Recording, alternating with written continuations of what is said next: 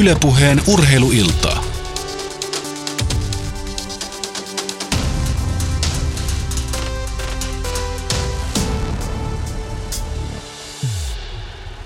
Mitä mainiointa tiistai-iltaa Ylepuheen urheilustudiosta Helsingin Pasilasta, jossa tänään pohdiskellaan ennen muuta yleisurheilua.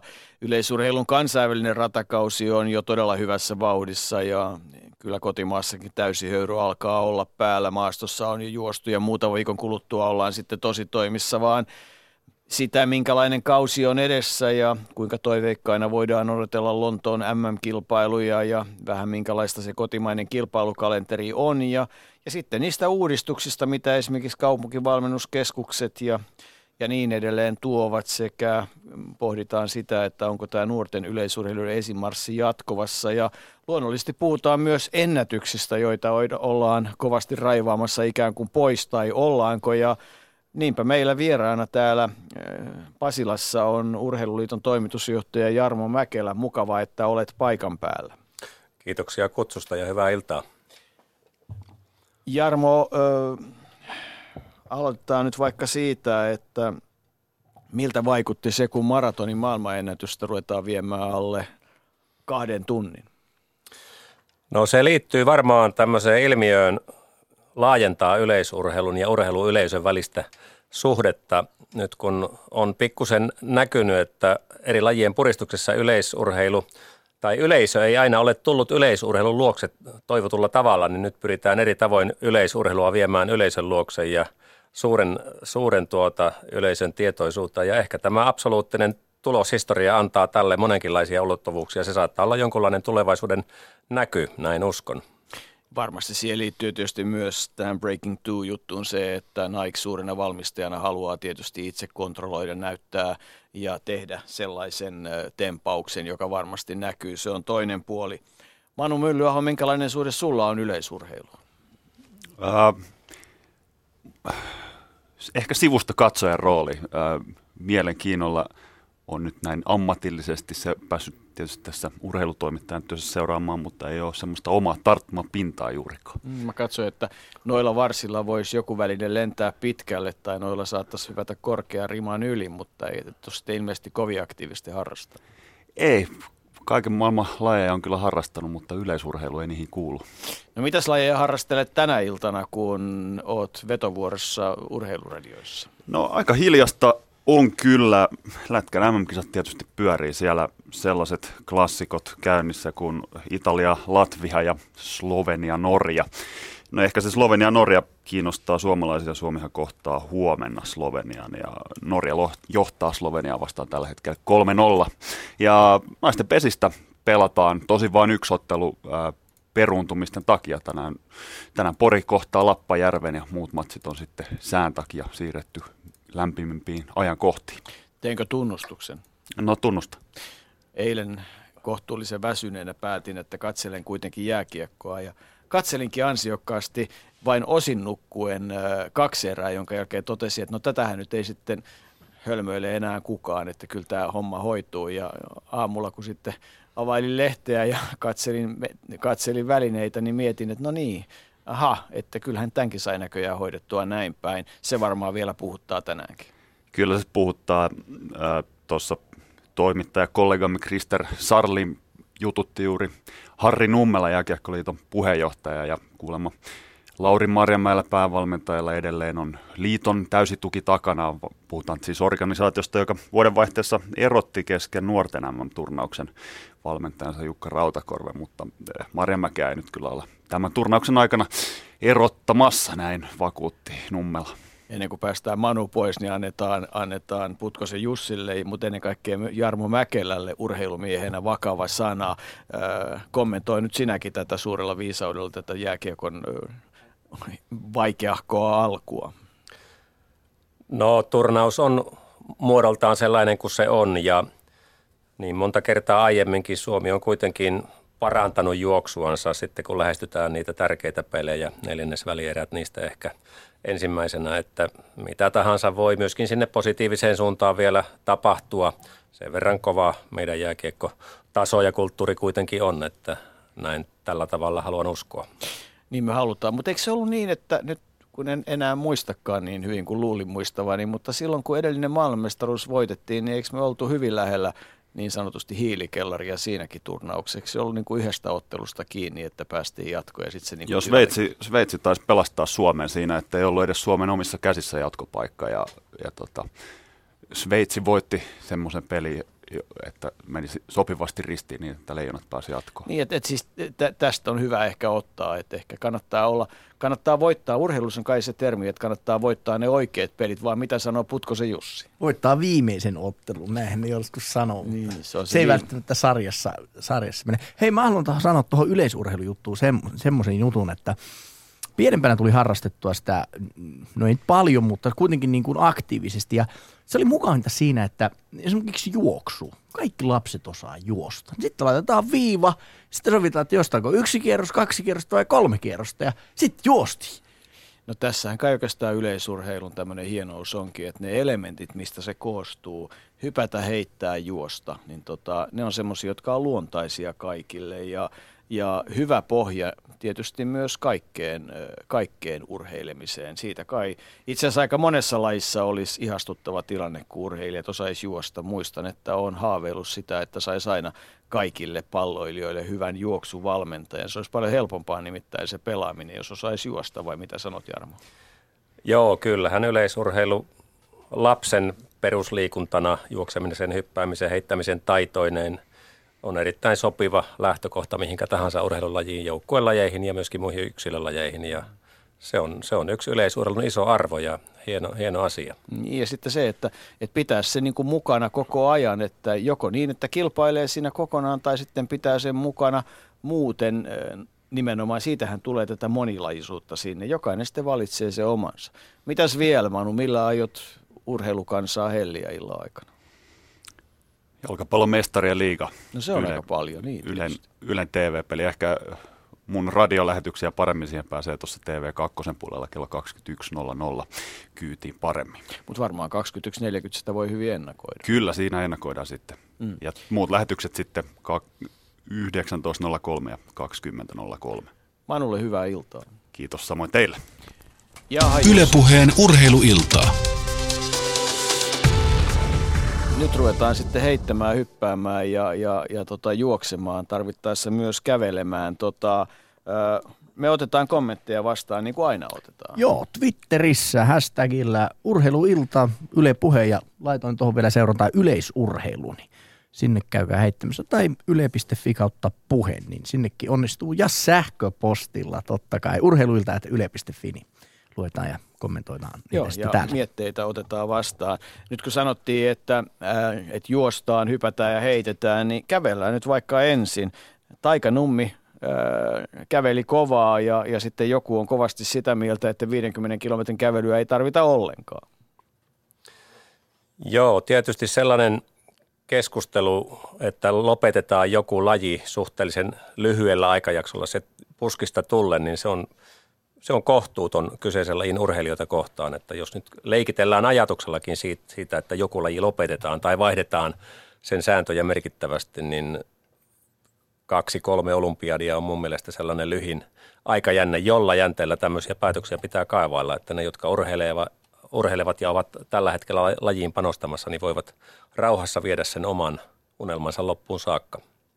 Niin tämä on 50 kilometrin kävelyssä oikein erityisesti semmoinen tilanne, koska se on just semmoinen laji, että sinnehän et niin kuin vuodessa etkä viidessäkään nouse huipulle, vaikka olisit minkälainen tekijä, että se vaatii niin valtavan pitkäkestoista harjoittelua ja silloin nämä on vakavia asioita, mutta, mutta tota, Taika Nummi todella on, osoittaa, että meillä on sitä perinteistä kävelyvoimaa. Meillähän on siis valtavan hieno kävelyhistoria.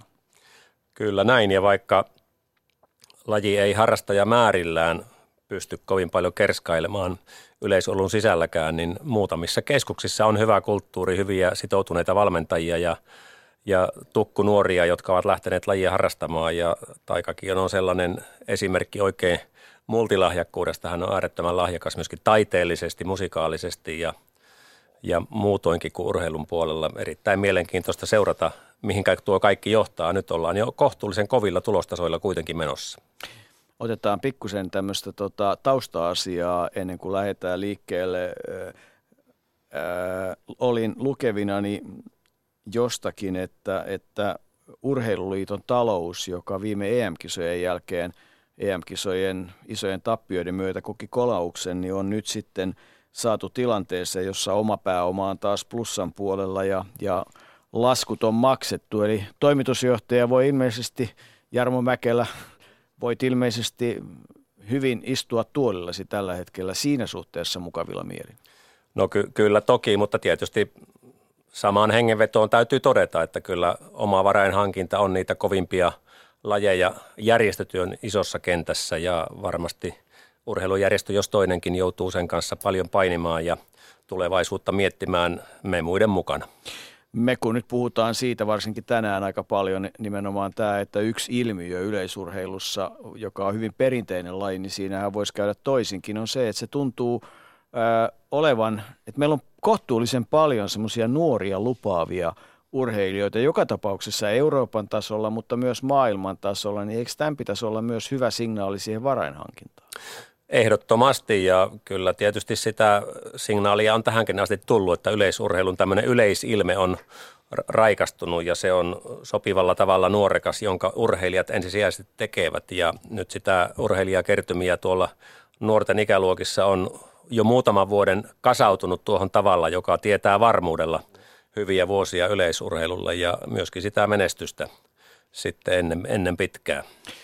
Mulla on semmoinen käsitys, että, että urheiluliitto ja Suomessa ollaan oltu äärimmäisen tiukkoja eettisten kysymysten kanssa viime vuosina ja, ja tietysti eettiset kysymykset on sitten aika kovaa koetellut yleisurheilua – paljon dopingkäryjä erityisesti ja, ja nyt tämä kai on semmoinen asia, mikä, mikä on sitten ollut toisella puolella jonkun verran. Kyllä toki ja globaalisti tietysti yleis, kansainvälisen yleisöliiton korruptio ja puutteet hallinnossa ovat myöskin aika laajalti uutisoituja asioita olleet. Ja on, on tietysti hieno asia, että suomalainen yleisurheilu ja Suomen urheiluliitto on, on pystynyt rakentamaan uskottavuutta itselleen tavalla, jossa nämä roiskeet eivät ole meille vielä rantautuneet, koska emme, emme nykytoiminemme niitä tietysti ansaitsekaan. Ja, ja, ja toivottavasti sitten päästään eteenpäin, että, että lajin uutisoinnissa tulisi myöskin muita ja myönteisiä elementtejä enenevästi. Nyt on näitä miinusmerkkisiä asioita aika paljon tässä Framilla ollut. No Timanttiliiga on tietysti se tuote, joka, joka noin niin kuin kansainvälisten kilpailuiden osalla on se tavallaan kaikkein kovin ja, ja siellä se isoin raha liikkuu. Shanghai, Eugene, Rooma, Oslo, Tukholma, Pariisi, Losanne, Lontoon, Rabat, Monaco – Birmingham, Bryssel ja Zürich ja Bryssel on siinä kilpailukalenteria ihan riittäviin arvokisojen ulkopuolella, mutta Dohastahan tuli sitten aikamoinen keihäspommi. Joo, sieltä tuli, sieltä tuli pommi. Tässä on tietysti vähän, ainakin henkilökohtaisesti olen ihmetellyt sitä, että mihinkä ne 2000-luvun ensimmäisen vuosikymmenen alkupuoliskon 90 joita tuli muutaman heittäjän toimesta lähes kisa kuin kisa, niin katosivat tuossa – yllättäen. Ja oli, oli vuosia, jolloin 90 oli keräilyharvinaisuus tai sitä ei nähty aina ollenkaan. Ja nyt ehkä ollaan tulossa sitten taas aikaa, jolloin yhdeksäisellä alkavia tuloksia tulee. Ainakin Thomas Röller näillä näkymillä on valmis, valmis niitä tehtailemaan. Ja en pitäisi mahdottomana, vaikka vetäisi mukanaan jonkun muunkin. Ja aina parasta, jos siellä suomalaisväriäkin niissä aatelistuloksissa taas nähtäisiin.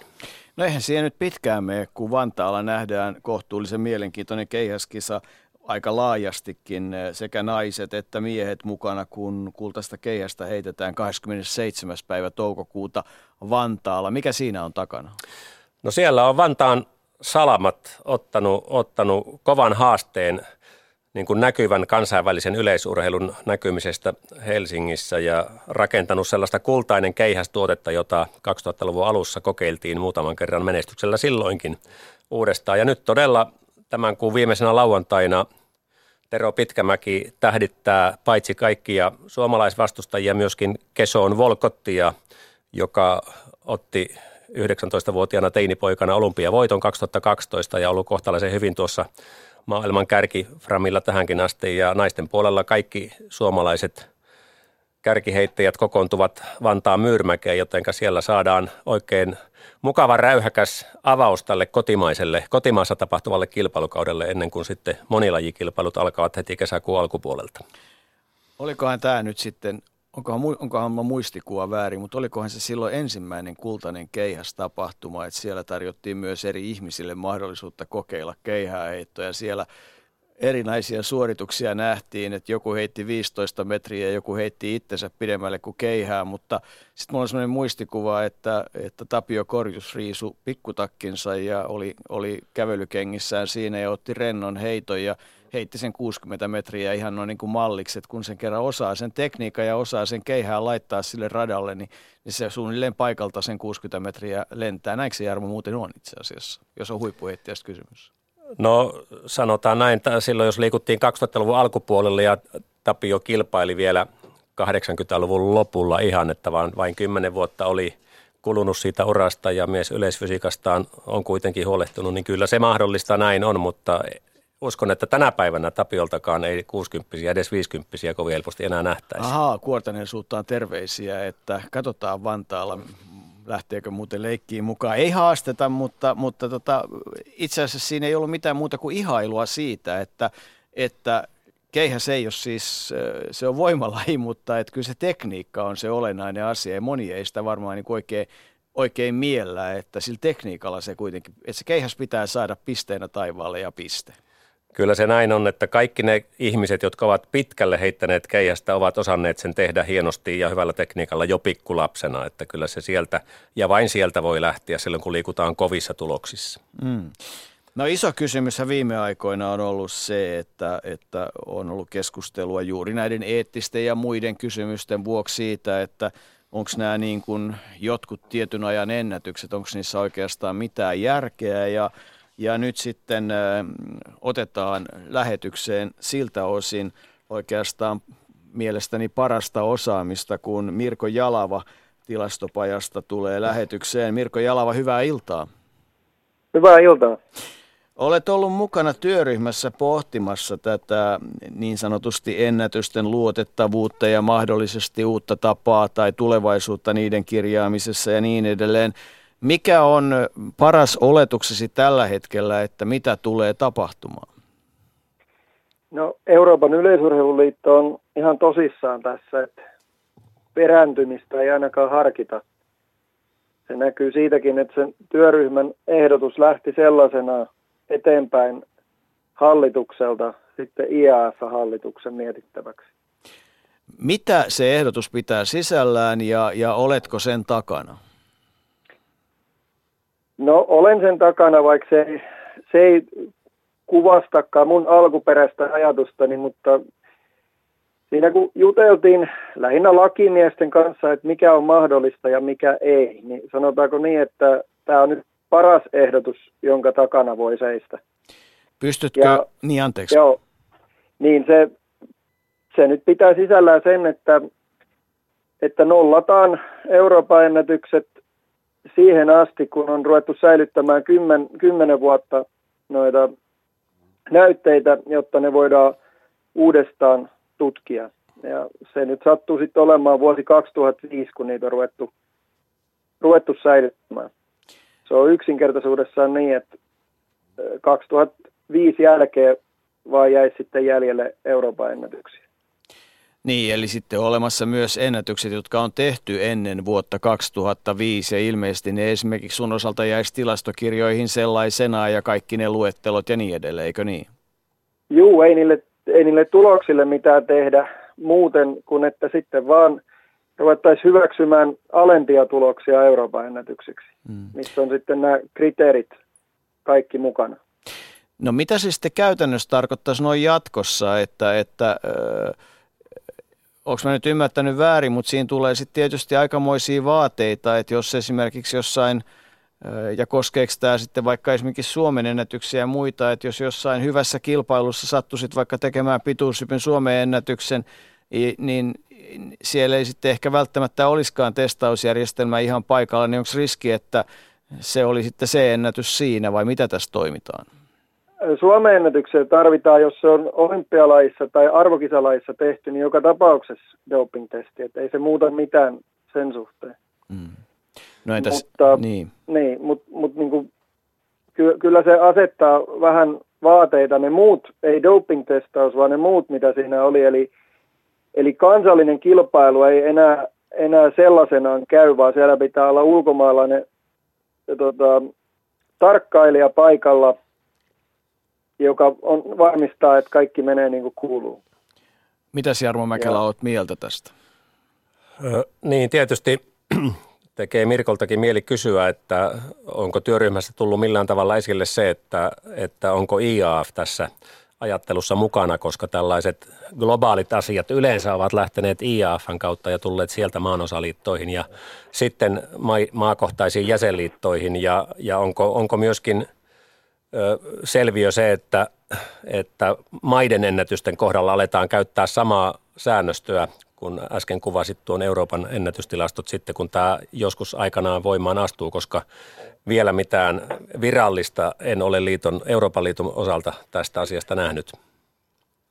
No, tämä maiden ennätykset on joka tapauksessa aina maan asia. Eli tässä saattaisi tulla sellainen tilanne, että maan ennätys olisi, olisi parempi kuin Euroopan ennätys tai jopa maailman ennätys. Mutta se on sitten jokaisen maan, maan oma asia. IAF on tässä sillä tavalla mukana, että se oli ajateltu, ajateltu niin kuin alussa, koska yksi työryhmän jäsenistä oli IAFstä. Ja heidän näkemyksensä tuli sinne, tuli sinne mukaan aikaisessa vaiheessa, varsinkin sen osalta, että mitä ei voida tehdä. Eli IAFn näkemys oli sama kuin lakimiesten, että, että ei voida vaan poistaa DDRn ja Neuvostoliiton tuloksia ja olla tyytyväisiä. Hmm. Ja ja tämän takana he nyt ainakin tässä vaiheessa seisoo. Ja niin kuin Sebastian Kouki sanoi tuossa muutama päivä sitten, niin siitä päätellen, niin mä näkisin, että IAF on tämän asian takana. No oletan, että sulle on tullut mielipiteitä ja palautetta asiasta ja on käyty keskustelua ja ties mitä kahvipöytäkeskustelua. Minkälaista palautetta toi työryhmän ja teidän työryhmän ja yleensä tämä ehdotus on aikaansaanut? No yleisin palautehan on ollut se, että nyt on leimattu sitten kaikki ennen 2005 tehdyt tulokset doping-tuloksiksi ja kaikki urheilijat on käyttänyt dopingia. Mikä ei tietenkään, jos lukee sen lukee sen ehdotuksen, niin se on ihan päinvastoin, mitä siellä sanotaan. Tämä on tietysti jokaisella on oikeus omaan mielipiteeseen, ja jos haluaa sen näin nähdä, niin tämä on ollut yleisin, yleisin palaute. Ja harmi kyllä, niin pa- paljon on tullut palautetta, mutta siinä on huomannut, että sitä koko ehdotusta ei ole edes luettu. Mm. Ja silloin on vähän vaikea reagoida mitenkään, jos toinen ei ole edes tutustunut siihen ehdotukseen. Mm. Pitäisikö meidän ottaa tähän lähetykseen nyt sitten vielä ikään kuin kertaus ja pyytää sinua niin kuin uudelleen vielä tässä, että sitä saa vähän muhia niin kuin ne olennaiset pääkohdat siitä ehdotuksesta ja siitä, mitä kuvittelet tapahtuvan, että mitä, mitä se käytännössä tarkoittaa? No sanotaanko lähdetään siitä, että mistä tämä niin kuin on, on lähtenyt, niin, niin ensinnäkin Saksan yleisurheiluliitto on ollut yksi, yksi suurimmista tämän asian eteenpäin vieistä. Ja Saksassa nuoret urheilijat on jo pitkään ollut sitä mieltä, että heillä ei ole mahdollisuuksia saavuttaa edes Saksan ennätyksiä, saati sitten Euroopan ennätyksiä. Ja tältä pohjalta sitä niin on ruvettu katsomaan, että kaikenlaiset mahdollisuudet omalla parhaalla tasollaan niin saavuttaa edelleen ennätyksiä. Ja, ja nyt, niin mitä se tarkoittaa? Niin on, on niin kuin tässä sanotaan tässä ehdotuksessa, niin kaikki aikojen tilastot säilyy sellaisenaan. Sitten perustettaisiin niin sanottu vanhojen ennätysten lista, eli nämä olisi kuitenkin ihan näkyvissä nämä vanhatkin ennätykset. Mutta uudet ennätykset sitten aloitettaisiin esimerkiksi ensimmäinen ensimmäistä 2018 ja, ja mun käsitys on nyt tässä, kaikki asiat ei ole vielä selviä, mitä tapahtuu, mutta mä näkisin sen niin, että jos se ennätys on sellainen, jota ei voida enää pitää, niin silloin se jäisi tyhjäksi, eli ei siihen mitään toista tulosta sitten laiteta, vaan sitten siihen laitettaisiin semmoinen tietty rajatulos, mikä on riittävän hyvä ollakseen Euroopan ennätys. Eli, eli nyt jäi sitten tyhjäksi tässä muutamat ennätykset. Mutta sehän tarkoittaa sitä, että alkaa uusi mielenkiintoinen ennätysten tehtailu ja, ja sitten tietysti hyvä on miettiä sitä, että, että koska sitten näillä uusilla säännöillä tulee, siitä saadaan taas hauskaa keskustelua, että no niin, nyt sitten, koska, koska siis ainahan on esitetty tämä, että kukaan ei koskaan juokse alle 10 sekunnin, kukaan ei koskaan juokse alle 9,9, kukaan ei koskaan hyppää seivästä yli 4, 5, 6 ja niin edelleen metrin, kukaan ei koskaan tee sitä ja tätä, ja ainahan ennätykset vaan paranee, oli syy sitten mikä tahansa, niin, niin eikö tässä tulla nyt Mirko siihen tilanteeseen, että jossain vaiheessa todetaan, että no niin, nyt täällä uuden ja uusi Euroopan ennätys ja sitten alitti tai ylitti vanhan Euroopan ennätyksen, ja nyt on vaan kysymys, että milloin tämä tapahtuu. No just näin. Kyllä mä näkisin, että suurimmassa osassa lajeja ne tullaan ylittämään. Siellä on ehkä muutama laji, kun katsoo tarkemmin, niin naisten heittolajeissa kuula ja kiekko esimerkiksi semmoiset, että niitä on kyllä vaikea kenenkään uskoa tosi pitkää aikaa saavuttavan. Ja varsinkin junioreissa on vielä, kun on heitetty yli 70 metriä kiekkoa 19-vuotiaana naisissa, niin se, en, en usko, että sitä tullaan 50 vuoteen saavuttamaan. Hyvä, kun et sanonut, että ikinä, koska mä olisin kuitannut sulle aika heti takaisin. Mutta et, ei tämä niin musta niin kauhean monimutkainen asia siinä mielessä ole, että, että tota, muistan kyllä elävästi, kun Jorma Kinnunen heitti ratinassa keihää heiton maailmanennätyksen ja muistan Italiassa, kuinka luin lehteä, kun Seppo Räty oli heittänyt maailmanennätyksen ja muistan vielä senkin, kun Hoon heitti jonkun aivan käsittämättömän maailmanennätyksen ja, ja kyllä Keihänkin historiassa, joka meille on aika läheinen, niin tämä tyyppihän on vaihtunut moneen otteeseen ja sitä myöten ennätykset on mennyt romukoppaan, eikä siinä nyt mitään kauhean isoa draamaa ole syntynyt. Onko tässä oikeassa? Joo, mä olen ihan samaa mieltä. Tämä on vähän samantapainen asia nyt, jos lähihistoriasta muistellaan tämä varaslähtösääntö, niin siitähän nousi hirvittävä haloo, mutta nyt kukaan ei oikeastaan edes muista koko asiaa enää. Niin, no kyllä ne varmaan muistaa, jotka Pariisin MM-kilpailuissa makas selällään ja totesi, että tämä on epäreilu sääntö, mutta ei sitten oikeastaan enää sen jälkeen. Niihin tulee, mutta se, se luo niin kuin tätä yleisurheiluun kuuluvaa draamaa, että, että, että näinhän se menee ja, ja tota, että, että argumentteja on ja, ja keskustelua syntyy, mutta, mutta olet siis ilmeisesti ihan täysin tämän uudistuksen takana. Olen nyt tässä vaiheessa, sanotaan, että, että hyvin, hyvin tehdyt perustelut niin käänsi mun pääni siitä, mitä mä alun perin ajattelin ja, ja mitä enemmän siitä puhuttiin, niin sitä paremmalta se alkoi tuntumaan ja sen takia me kaikki laitettiin siihen nimi alle, että hmm. se tuntui tässä vaiheessa parhaalta ehdotukselta, mitä pystyttiin löytämään. Jarmo Mäkelä Urheiluliiton toimitusjohtajana ja tietysti urheilumiehenä kaikin puolin, yleisurheilumiehenä erityisesti, niin mitä, mit, mitä olet mieltä? Seisotko ajatuksen takana? No en minäkään tätä lähtisi nyt liikaa dramatisoimaan, että on olemassa entinen aika ja nyt tulee uusi aika ja til- tilastoidaan ennätykset äsken kuululla tavalla. Ennätyksillähän voidaan tietysti leikitellä, voidaan nimetä vuosikymmenten parhaita urheilijoita, parhaita tuloksia, miten, miten halutaan, mutta näin näkisin, että pidettäisiin kuitenkin tämä yleisurheilun ainutlaatuinen tulos, tilastohistoria, absoluuttisuus voimassa, eikä lähdettäisiin manipuloimaan lajeja muuttamalla juoksumatkojen pituuksia tai heittovälineiden painoja. Hyppylajeissa ehkä vaikea keksiä edes sääntömuutoksia, mutta ilmeisesti tä- tällaisesta ei ole kovin paljon keskusteltu ainakaan Mirko, että näitä asioita ottanut esille millään tavalla.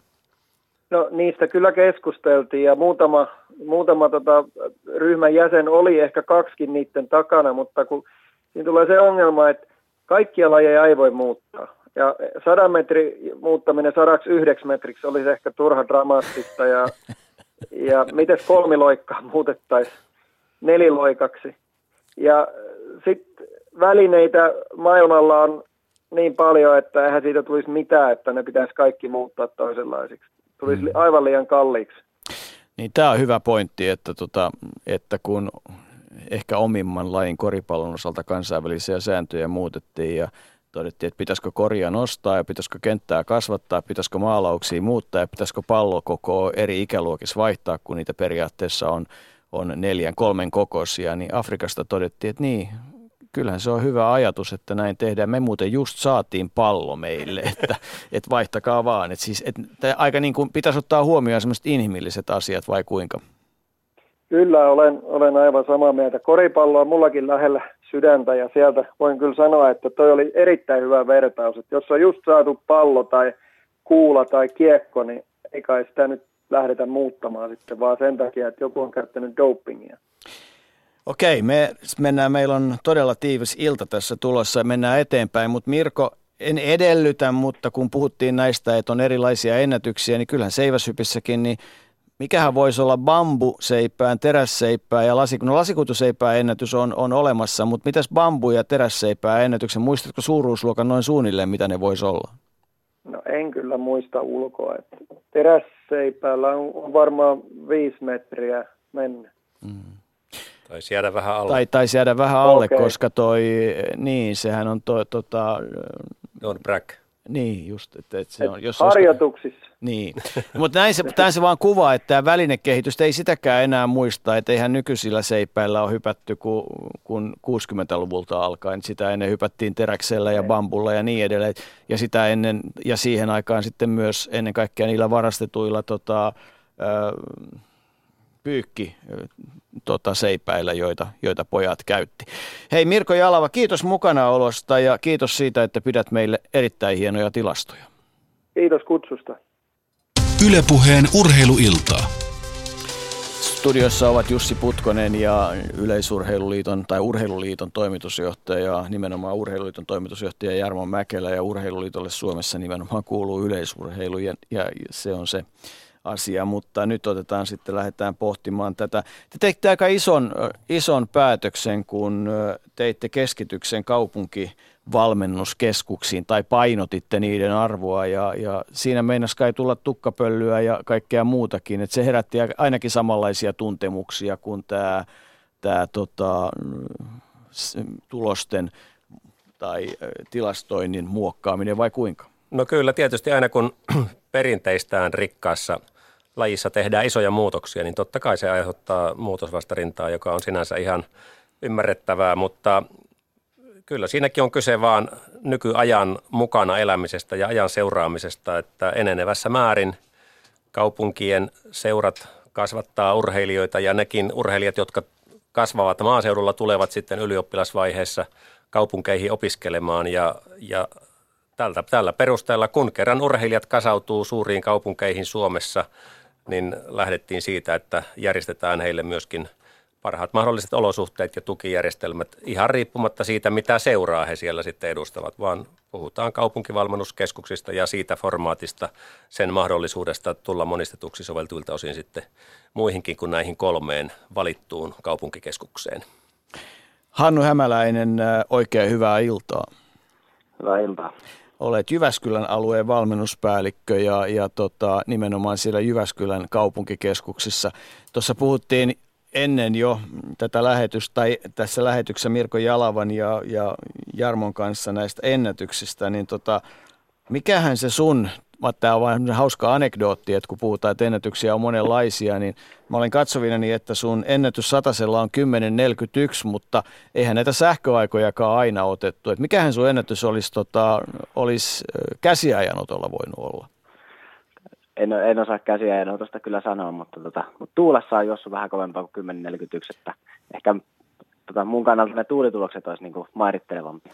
Niin mä muistan, että jossain vaiheessa oli hyviä tarinoita suomalaisista pikajuoksijoista, kun kolmella käsikellolla otettiin aikaa ja kaveri osasi oikeaan aikaan ähkästä ja kellot näytti tota 10, 30 tai 10, 4, 10, 6 ja 10, 7. Todettiin, että se 10, 4 vaikuttaa sopivalta, kun joku kuitenkin laittoi sen pois päältä siinä vaiheessa, kun oli 94 metriä juostu. Eikö tämä Jarmo ole ihan tosi tarina, että ainakin tosi legenda? Kyllä, monenlaista kaupunkilegendaa käsiä ja tuosta liikkuu ja varmaan on tapahtunutkin, mutta kyllä sä Hannu sen parikymppää sieltä voit – voit ottaa pois ja silloin myötätuulituloksesi kanssa liikutaan aika lähellä sitä legendaarista kymmentä tasaa, ainakin kymmenessä yhdessä. Niin, eli Raimo Vilen sai taas kilpailija ja eikö se olympiakomitea entinen puheenjohtaja Risto Nieminen ollut siinä samassa juoksussa mukana? Mitäköhän mahtoi juosta, 10-5 vai 10-6?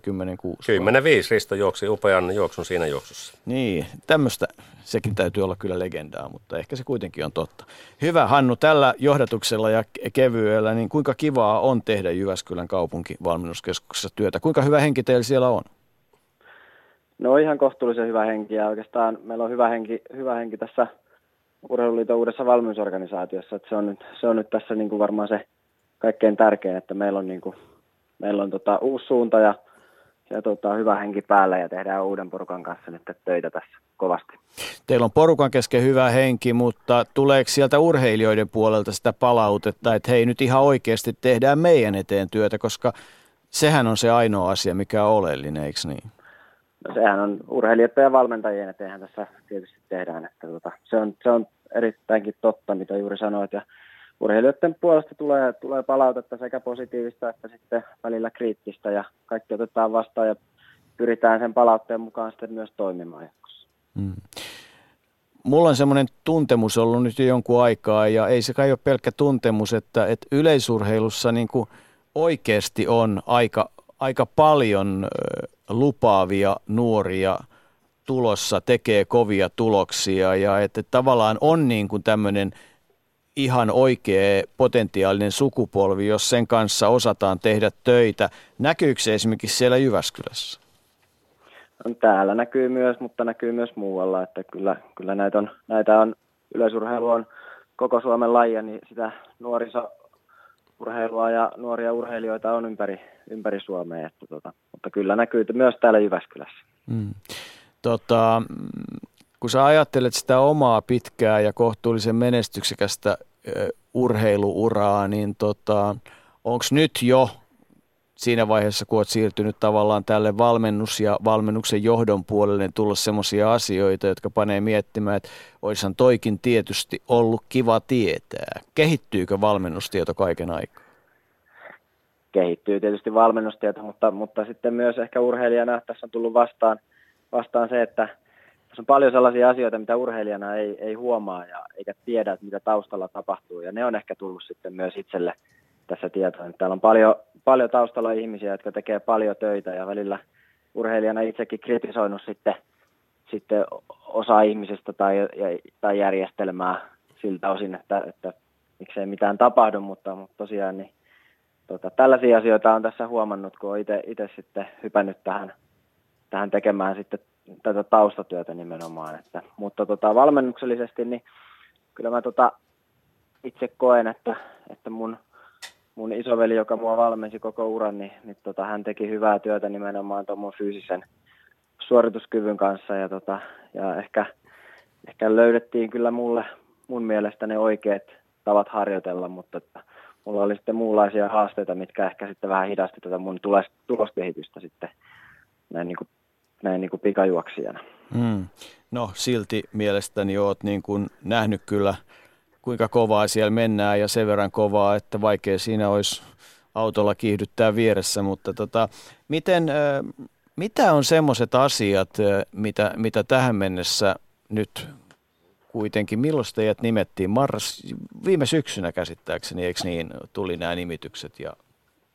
Kyllä. Joo, lokakuun, lokakuun alussa on, on olen aloittanut itse ja, ja kolme valmennuspäällikköä nimettiin, tai aloitti lokakuun alussa, eli Leskisen Antti, to, Evilän Tommi ja minä, ja, ja sitten tota, tätä valmennusporukkaa on sitten täydennetty tässä, mm. tässä tota syksyn mittaan oikeastaan, ja, ja, tota, ja, ja, ja ne mitä kysyt sitä, että mitä tässä nyt on tapahtunut ja, ja muuttunut, niin oikeastaan mikä, mikä on selkeä semmoinen varmaan pieni muutos ainakin, niin ollaan tultu, ja tavoitteenakin ollut, että tullaan vähän lähemmäs urheilijat. Näissä kolmessa kaupunkikeskuksessa urheilee suurin piirtein noin, noin 50 prosenttia meidän tietyn tason urheilijoista, eli niin sanotusti maajoukkuetason urheilijoista, ja sitten heidän tavallaan arkivalmennukseen pyrittäisiin jatkossa kiinnittää paremmin huomioon ja kasaamaan heille semmoisia olosuhteita ja tukipalveluja ja sitä valmennusprosessia kehittää siihen suuntaan, että heillä olisi parempi harjoitella, että siihen tämä koko systeemi niin kuin tähtää, vähän mitä Jarmo tuossa aikaisemmin jo, jo sanoi, että, että tämmöisiä, tämmöisiä muutoksia on, on havaittavissa, mutta, mutta tietysti matka on vielä alussa. matkaan alussa ja urheilu muutenkin on, on niin kuin never lasting process, eli etteihän se ikinä ei tulla valmiiksi toivottavasti eikä, eikä tullakaan. Jarmo Mäkelä, onko mahdollista ja todennäköistä, että kun näistä kolmesta ensimmäisestä keskuksesta saadaan kokemuksia ja nähdään se malli, niin, niin mallia jalostetaan ja keskuksia voi tulla jollain aikavänteellä lisää?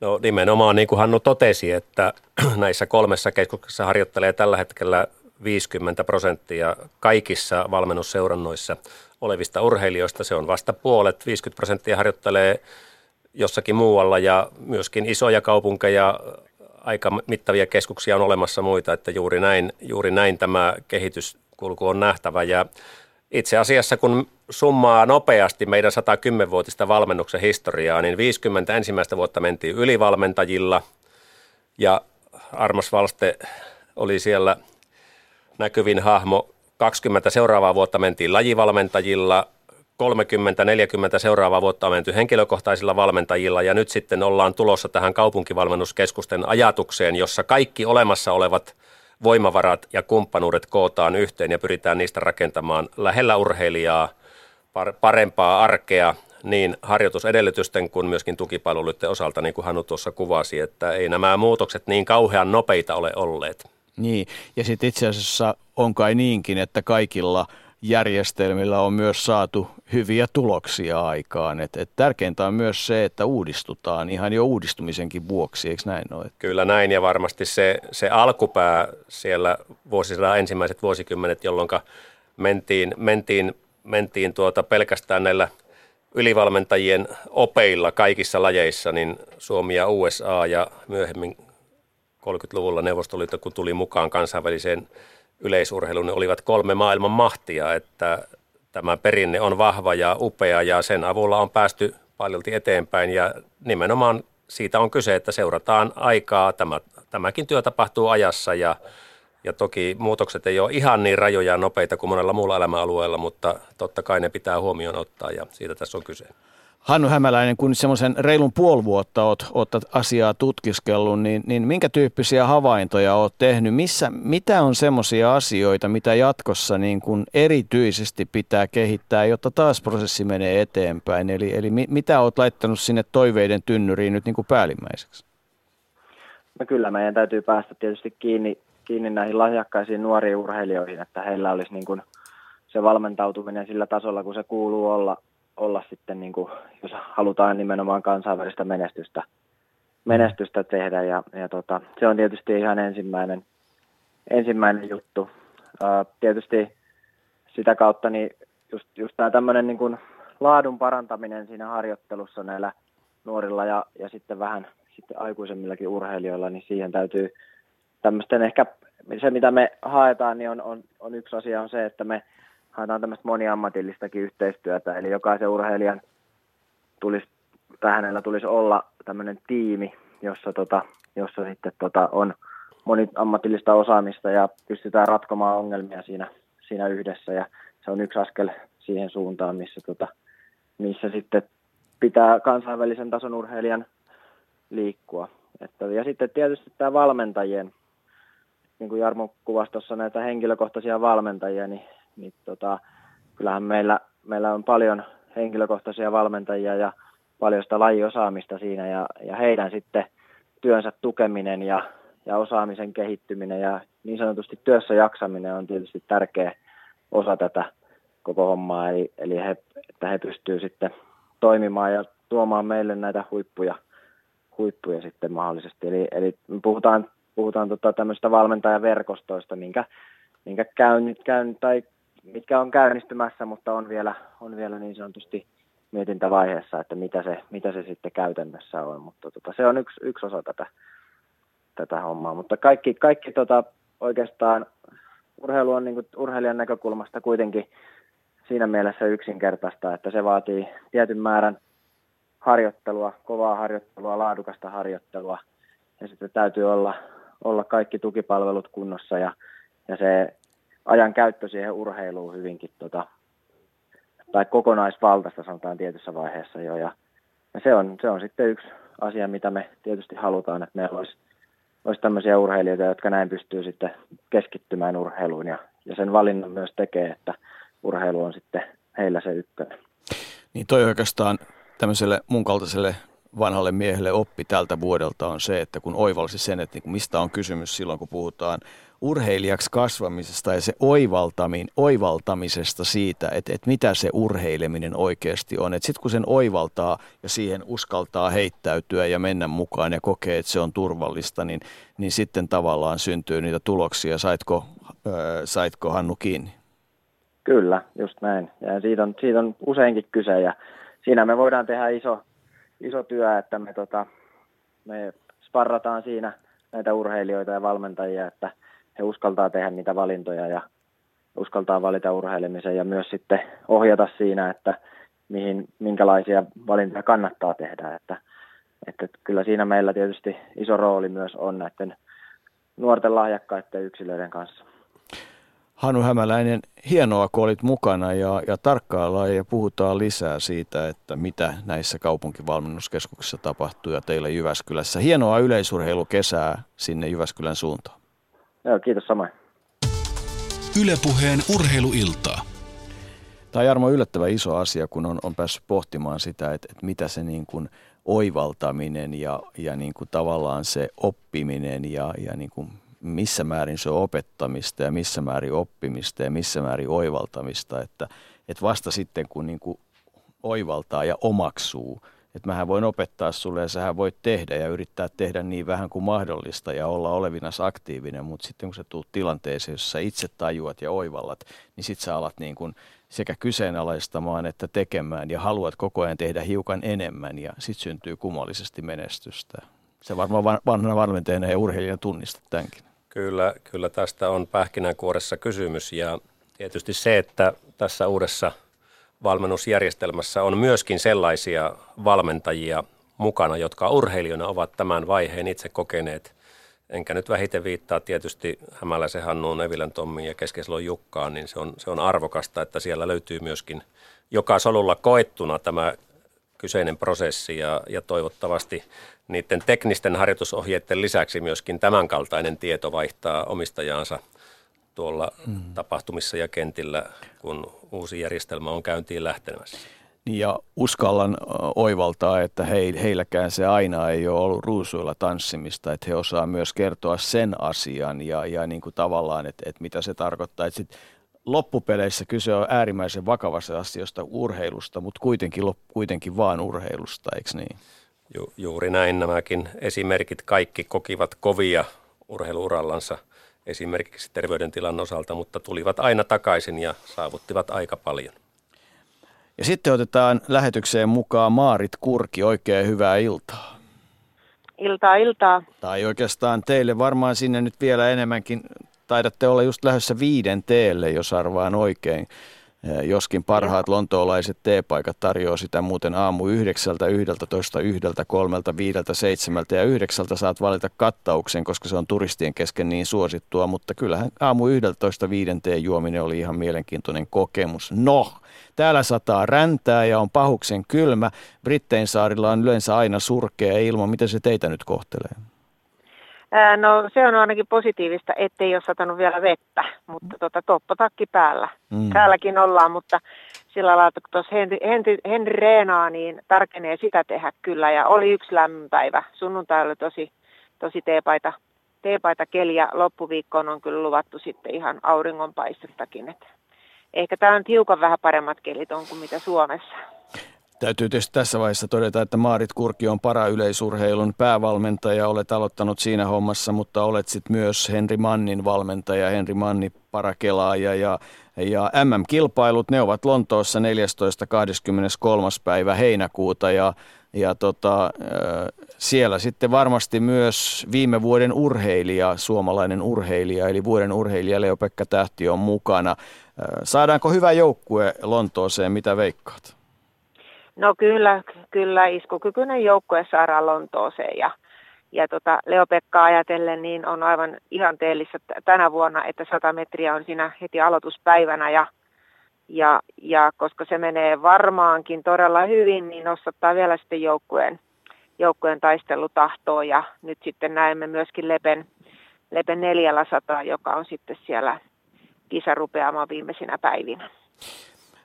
Henri Manni oli kaiketi kokeilemassa, niin ainakin puhelimessa mulle kerroit noin ennakkoon, että tavoitteena olisi kokeilla 800 nyt siellä niin kuin ihan oikein kilpailussa, kun siinä mennään aika kovaa ja siellä tönitään. Mitäs muuta ratakelaa ja niin kuinka kovaa se noin periaatteessa 800 kelaa?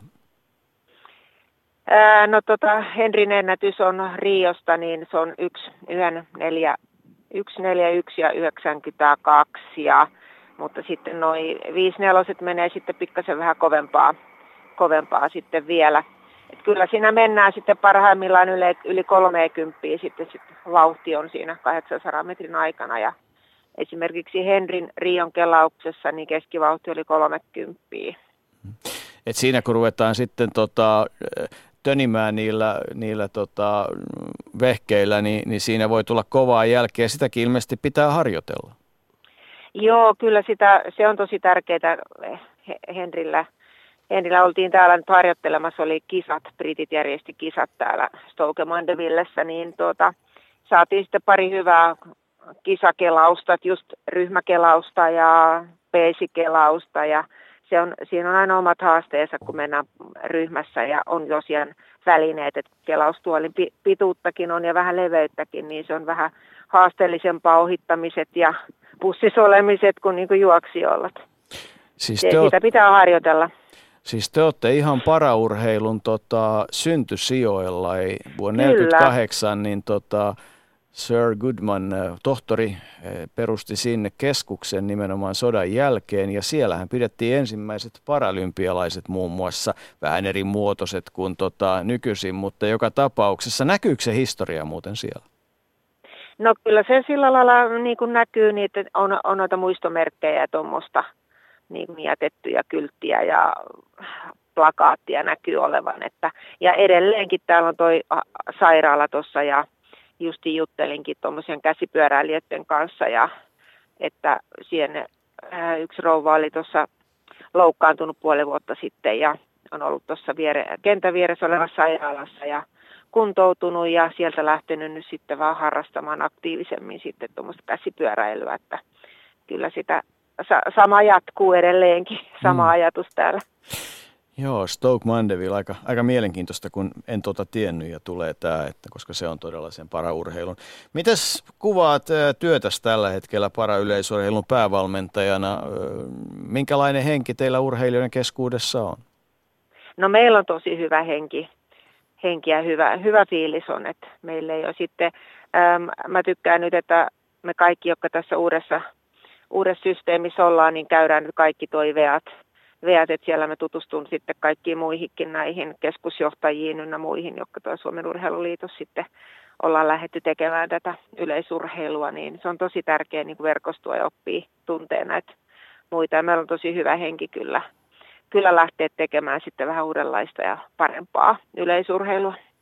Niin oikeastaan silloin 2004 Ateenassa, jolloin voisi sanoa, että parayleisurheilu nimenomaan silloin Leopekka Tähden osalta ja niiden Ateenan paralympialaisten saaman julkisuuden osalta nousi esiin, niin silloin puhuttiin kauheasti integraatiosta eli, eli vammais urheilun ja vammattomien urheilun integraatiosta. Ja onko se nyt sitten, Jarmo Mäkelä, niin, että se on tänä päivänä ihan yksi elimellinen osa teidän toimintaa? Kyllä näin on, että meillä on toiminta perinteisesti jakautunut lajiryhmiin, erikokoisiin lajiryhmiin ja sieltä sitten, sieltä sitten para-yleisurheilu on yksi, samaten kuten kilpakävelyt tai moniottelut tai juoksut tai hyppylajit yksi lajiryhmänsä ja toimii maajoukkueen edustusurheilijana samojen periaatteiden mukaan kuin mikä tahansa muukin lajiryhmä. Maarit Kurki, onko se näin? No kyllä se näin on. Mm. Et, et voi sanoa, että nyt ollaan niinku saavutettu se tilanne, että et jos sä oot lahjakas paraurheilija, niin, niin sä pääset mukaan siihen järjestelmään ja sulle mahdollistuu edellyttäen, että sä oot ajatuksilta, luonteelta, tavoitteelta huippuurheilija, niin, niin se mahdollistuu se harjoittelu. No joo, tässä on nyt äh, tulevaisuudessa, kun on nyt onneksi tämä päätoimi homma, niin on mahdollisuus lähteä sitten kehittämään tota seuratoimintaa, että sieltä se lähtee niin kuin kaikki muille, muillekin urheilijoiden osalta, että se, seuralla olisi kyllä sieltä se alkuponnistuksen vastuu, eli seuroihin otettaisiin sitten myöskin paraurheilijoita avoimin mielin vastaan ja rohkeasti lähdetään tekemään sieltä sitä työtä. Eli eh, sieltä osittain tietynlaista koulutusta ja rohkaisua tullaan sitten tässä tekemään varmaan en, enempi sitten eh, syksyllä ja sitten ensi vuoden aikana. No Rio oli varmaan Henrille ihan positiivinen kokemus, eh, mutta miten se on vaikuttanut harjoitteluun, miten Henri Mannin kelaus sujuu, jos vertaat tähän hetkeen viime vuonna? No kelaus sujuu ihan hyvin, että täällä ollaan nyt säädetty, säädetty vähän asentoa ja harjoitellaan nyt tekniikkaa, tekniikkaa aika lailla. Ja kävimme juuri tänään tuolla draftilla, jossa Henrinkin kilpakelaustuoli on tehty ja siellä on sitten varaosaa ja vähän fiksattiin ja korjattiin. Vaihdettiin vähän uusia mutteria ja vempaimia peliin, että taas sitten pysyy kasassa ja kulkee sitten suorempaa ja paremmin, että kun ollaan tässä ihan lähettyvillä, niin nyt sitten hioraa vähän tekniikkaa, että siinä ja katsotaan parempia asentoja ja, ja, ja työntökulumia ynnä muuta, että löydettäisiin vielä sitten vähän sieltä muutamat kymmenykset sitten pois. Muutamat kymmenykset on aika paljon, kun puhutaan tämmöisistä lajeista. Tota, ne on, mutta että se välineurheiluahan tämä on, eikä sitä välinetestausta kai niin kuin auta yhtään vähätellä, ei missään tapauksessa. Joo, ei. Ja sitten kun se on, kun tämä on niin yksilöllistä, että ei, ei sama, sama tuoli ei käy sitten läheskään kaikille, mm. kaikille että tota niin, tämä on niin räätälöityy hommaa, että se pitää niin kuin löytää jokaiselle kelaajalle niin kuin se toimivin peli ja minkä saa sitten parhaiten kulkemaan. No Leo-Pekka, Amanda, Kota ja Toni Piispanen, meidän heittäjät, onko meidän ryhmä noin yleisesti ottaen kohtuullisessa fyysisessä ja psyykkisessä vireessä? Kyllä on, ja sitten meillä on vielä pari pituushyppääjääkin sinne, sinne että tota, kovassa iskussa kyllä ne kaikki tällä hetkellä on, että, että jännittyneenä tietysti tota kesää kohti nyt sitten mennään, ja kelaajathan nyt starttaa sitten ison joukon Sveitsissä kuun lopussa, mitkä on hyvin semmoiset kansainväliset kisat ja suositut kisat, että siellä, siellä näkee kyllä maailman parhaimmat radalla samaan aikaan. Että se on aina semmoinen vähän, nähdään missä mennään siinä vaiheessa kautta. Niin, perinteisesti Sveitsissä on aina kilpailtu tässä vaiheessa Joo. ja se on ollut semmoinen yksi kauden isoja avauksia. Missä kotimaassa on sitten äh, semmoisia tapahtumia, joissa parhaita nähdään? No kun äh, Laaden elittikisoissa, Paavo Nurmi Gamesissa ja Kuortanen elittikisoissa äh, nyt ennen MM-kisoja. Ja sitten on vielä Lappeenrannan elittikisoissa on ainakin sitten tätä meidän kärkikaartia mukana. Paavo Nurmi Games ja Kuortaneen elittikisoissa nähdään ihan kansainvälistäkin verta, että sinne on näillä näkymin kaksi ulkomaalaista kovaa kelaajaa tulos sitten kirittämään sitten muun muassa Leopekka Tähteä. Hyvä. Eli toisin sanoen valoisin mielin kohti niitä Lontoon kisoja ja, ja sinne hyvään, hyvään Lontoon ilmapiiriin. Lontoossa voin kuvitella, että parayleisurheilu tulee saamaan myös julkisuutta ja katsojia ja, ja niin kuin kyllä, paralympiakisoissa kyllä Lontoossa koettiin. Hei, hyvää leiriä Maarit teille ja, ja Joo, tota, kaikkea kiitos. hyvää. Joo, kiitoksia. Kiitti. Ylepuheen urheiluiltaa.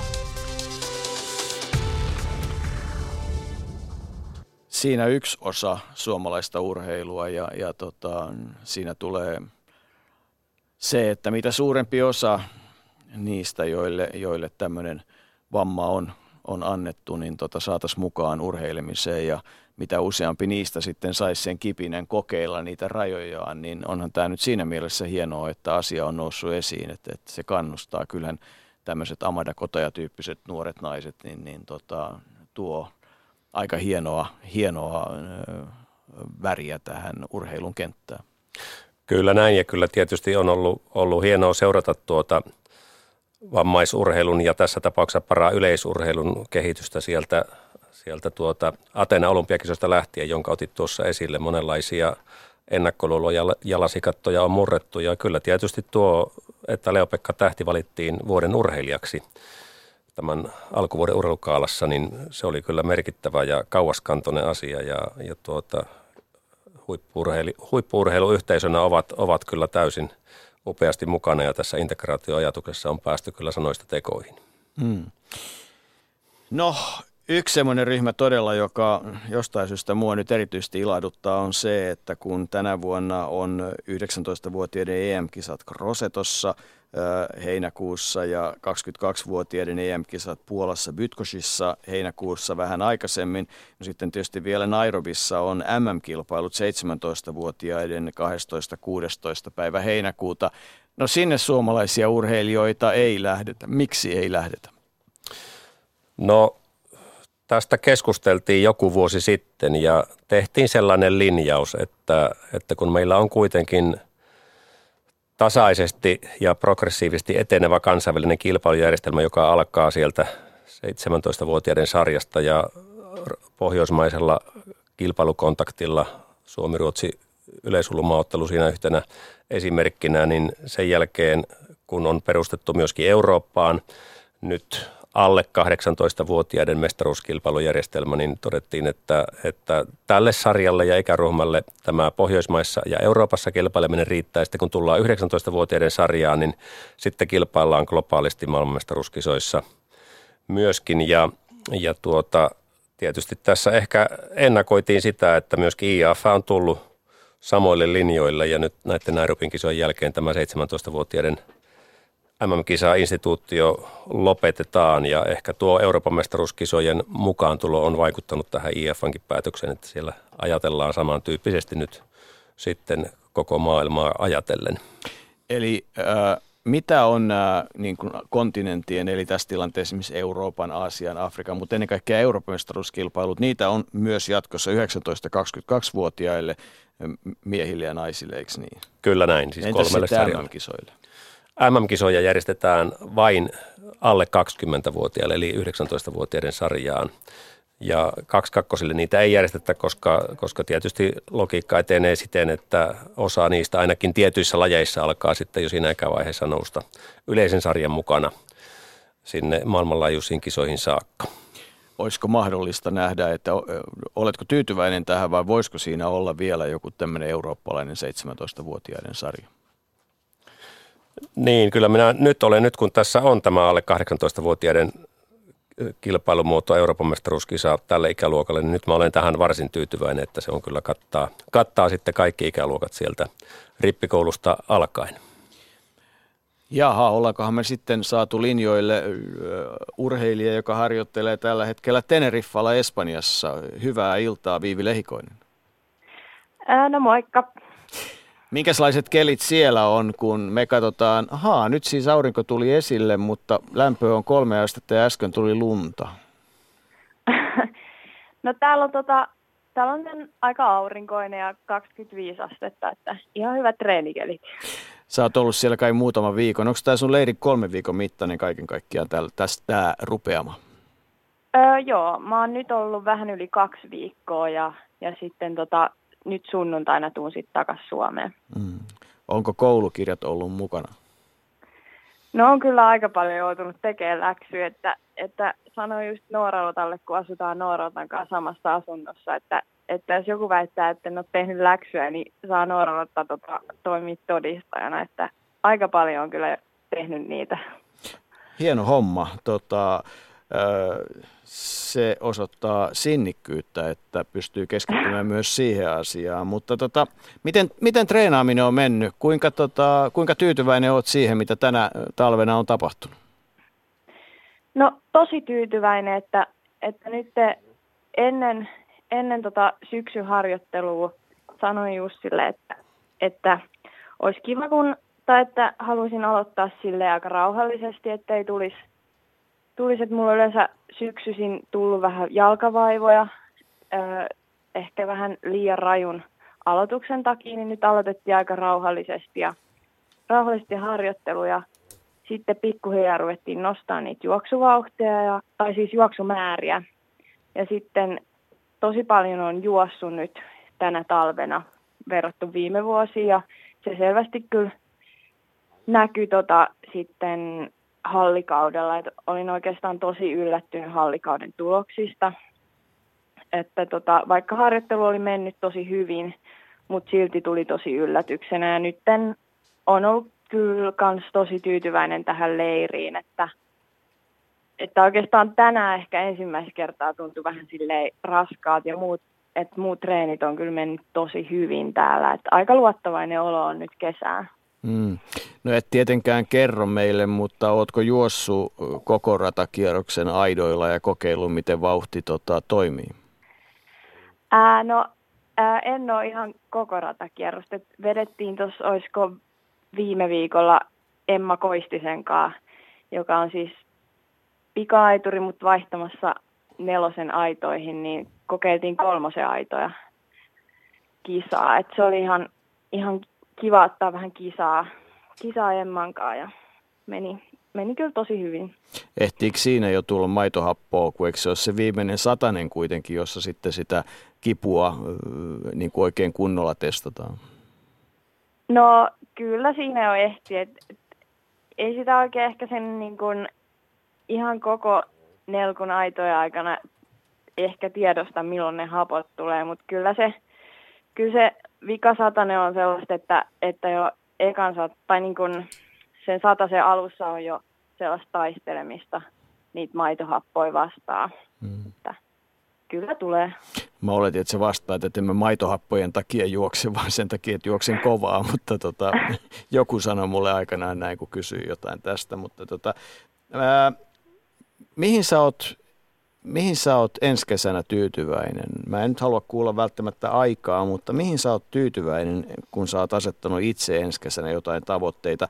No täytyy lähteä siitä, että onko sun ensi kesän päätavoite Crosseton kisoissa?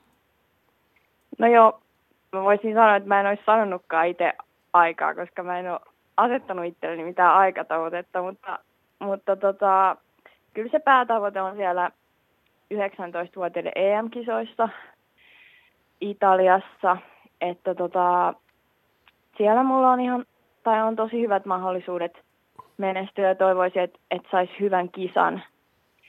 Et mä olisin itse tyytyväinen siihen, että tietty ennätys, ennätyksen on aina tyytyväinen, mutta mut vähän viime kesän tuli sellaista, että ei saanut ihan nappionnistumista kertaakaan, että oli ihan hyviä juoksuja, mutta mut toivoisin tänä kesän, että, että saisin olla niin kuin oikeasti tyytyväinen siihen juoksuun ja tietää, että nyt tuli sellainen nappionnistuminen, eikä, ja niin kuin tietää, että, että välttämättä ei pystyisi edes parempaan. Et mm. tota, se on ehkä mun tavoite saada sellainen nappionnistuminen. Et viime kesän sitä ei tosiaan tullut, tullut niin ehkä sellainen, joo.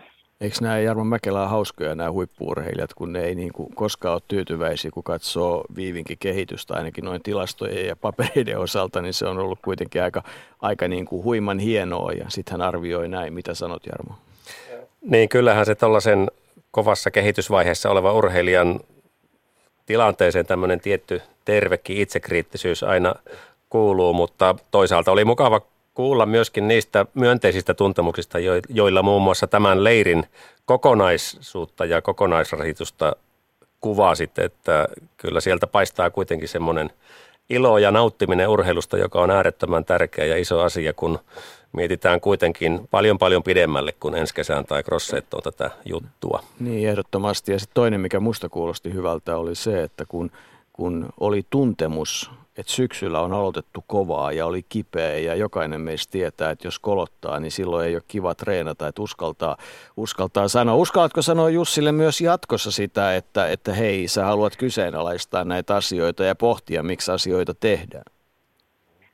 Ää, no joo, kyllä, kyllä mä uskallan. Mun mielestä se on ihan, ihan niin kuin tervettäkin, että ei välttämättä tee niin kuin ihan sitä tai niin kuin uskaltaa kyse, kyseenalaistaa sitä, että miksi jotain tehdään ja miksi valmentaja on laittanut tällaista. Että se oikeastaan muista kehittääkin, kehittääkin sitä urheilijaa ja, ja oppii tavallaan kuuntelee itteen, itteensäkin paremmin. Hmm. Kuinka paljon sä oot oppinut kuuntelemaan itseäsi siis sillä lailla, että onko niin vuosi vuodelta tullut enemmän sitä tietoa siitä, että, että niin kuin tavallaan miten keho reagoi ja, ja mitkälaiset on ne tuntemukset ja kuinka tarkkaan sä kirjaat niitä ylös? No kyllä mä mun mielestä on oppinut aika paljon, että et vieläkin on parannettavaa kyllä siinä, että et just mun mielestä esim. kun on seurannut esim. Nooralottaa, Nooralottaa tästä, niin, niin vielä just oikeastaan vähän ihailenkin sitä, että, että kun osaa, jos Jussi vaikka kysyy, että no miltä tuntuu ja mitä kannattaisi tehdä, niin ehkä, ehkä vielä ei osaa niin, niin kuin tarkasti kuitenkin nuorena urheilijana sanoa välttämättä niitä tuntemuksia niin hyvin, mutta, mutta kyllä mun mielestä on kehittynyt siinä ja varsinkin, varsinkin kun Jussi aika paljon vaatii kuitenkin multakin sellaista, että, että mä itse sanon, että miltä tuntuu ja mitä kannattaisi tehdä, niin on siinä kehittynyt, mutta, mutta tota, niin. En ehkä, en pidä harjoituspäiväkirjaa, mutta, mutta kun Jussi asuu Porissa ja itse Helsingissä, niin siinä tulee aika paljon kirjattua niitä tuntemuksia viesteillä, mm. viesteillä Jussille. Milloin, tota, milloin päätätte vai onko jo päätetty, missä sä ensimmäisen kerran pitkän ratakierroksen aitojen kanssa kokeilet? No just itse asiassa viime viikolla katsottiin kisoja ja, ja tota, eka ratakierros aidoilla on, mä ihan tarkkaa päivää muista, mutta se on kesäkuun alussa. Olisiko ehkä ollut neljäs päivä Raaseporissa. Et sitä ennen on, mä juoksen 25.5. kakkosen Lahdessa ja sitten nelosen Leppävaarassa. Et, et vähän on kevyempi aloitus, ettei heti nelosen aitoihin mene suoraan. Mm. Ja sitten siitä alkaa kohtuullinen ruljanssi, jossa on eliittikisaa ja, ja tota, sitten on Croseton kisaa ja sitten ei tiedäkään mitä kaikkea kisaa ja, ja sitten kausi päättyy varmaan jossain vaiheessa Ruotsi-Suomi maaotteluun ja ehkä mahdollisesti niitä aikoja, eikö niin? Et syyskuuhun tässä on niinku ohjelmaa varmaan tiedossa. Ää, joo. Lyhyt ja ytimekäs vastaus. Onko Teneriffa hyvä leiripaikka? Ää, kyllä mä oon tykännyt tästä aika paljon, että, että tietty nytten toukokuussa ei enää mene suoria lentoja, että se vähän tietty hankaloittaa, kun jo, meilläkin on vaihto nyt, nyt kun palataan Suomeen, niin Oslossa, mutta täällä on aika, täällä on lähellä kaikkia, kenttäkin on, kenttä, mä tykkään kentästä, ehkä, ehkä vähän kova, mutta, mutta tota, muuten kyllä tykkään. Nyt, nyt eka kertaa me ollaan Nooroltan tällaisessa asunnossa. Et mun mielestä se on ollut paljon parempi vaihtoehto kuin hotelli, niin se vielä niin kuin tavallaan parantaa tätä leirisysteemiä nyt mm. täällä Teneriffalla. Nyt mä oletan, että kohta on edessä jotain iltatoimia ja mahdollisesti ruokailuja ja en tiedä mitä kaikkea harjoittelua. Mitä huomiseen harjoitteluun sitten kuuluu? No huomenna on ihan vaan pyöräilyä. Et oli aika raskas eilen treeni. Vedi vähän aitaa ja sitten sit kolmosen lenkkareilla aika kovaa, niin sitten tänään tuntui, tänään tuntui vähän raskaalta, niin huomenna on ihan hyvä vetää vähän rennommin pyöräilyä. Hmm. Hyvä juttu. Hei, jätetään sut sinne rauhaan ja tota, toivotaan hyvää leirin loppua ja turvallista matkaa. Ja ennen kaikkea toivotaan lämpimiä kelejä meidän kaikkien vuoksi niin tuossa tota, toukokuun lopusta alkaen. Joo, joo. Hei, mukavaa jatkoa ja terveisiä sinne päin. Joo, okei, okay, joo, kiitos. Ylepuheen urheiluiltaa. 17-vuotias urheilija pohdiskelee asioita näin, niin tota, kyllä siinä urheilu on jotain opettanut.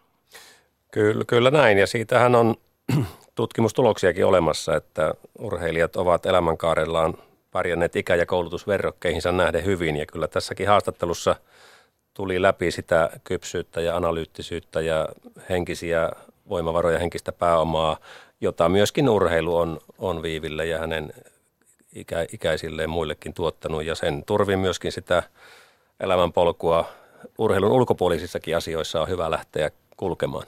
Mikäs Jussi sun ennätys on 400 aidoissa? Ainoa ennätys, minkä mä tiedän, niin on äh, tota, äh, naisten kuula, okay. jota olen nyt työnnellyt. Muistaakseni se on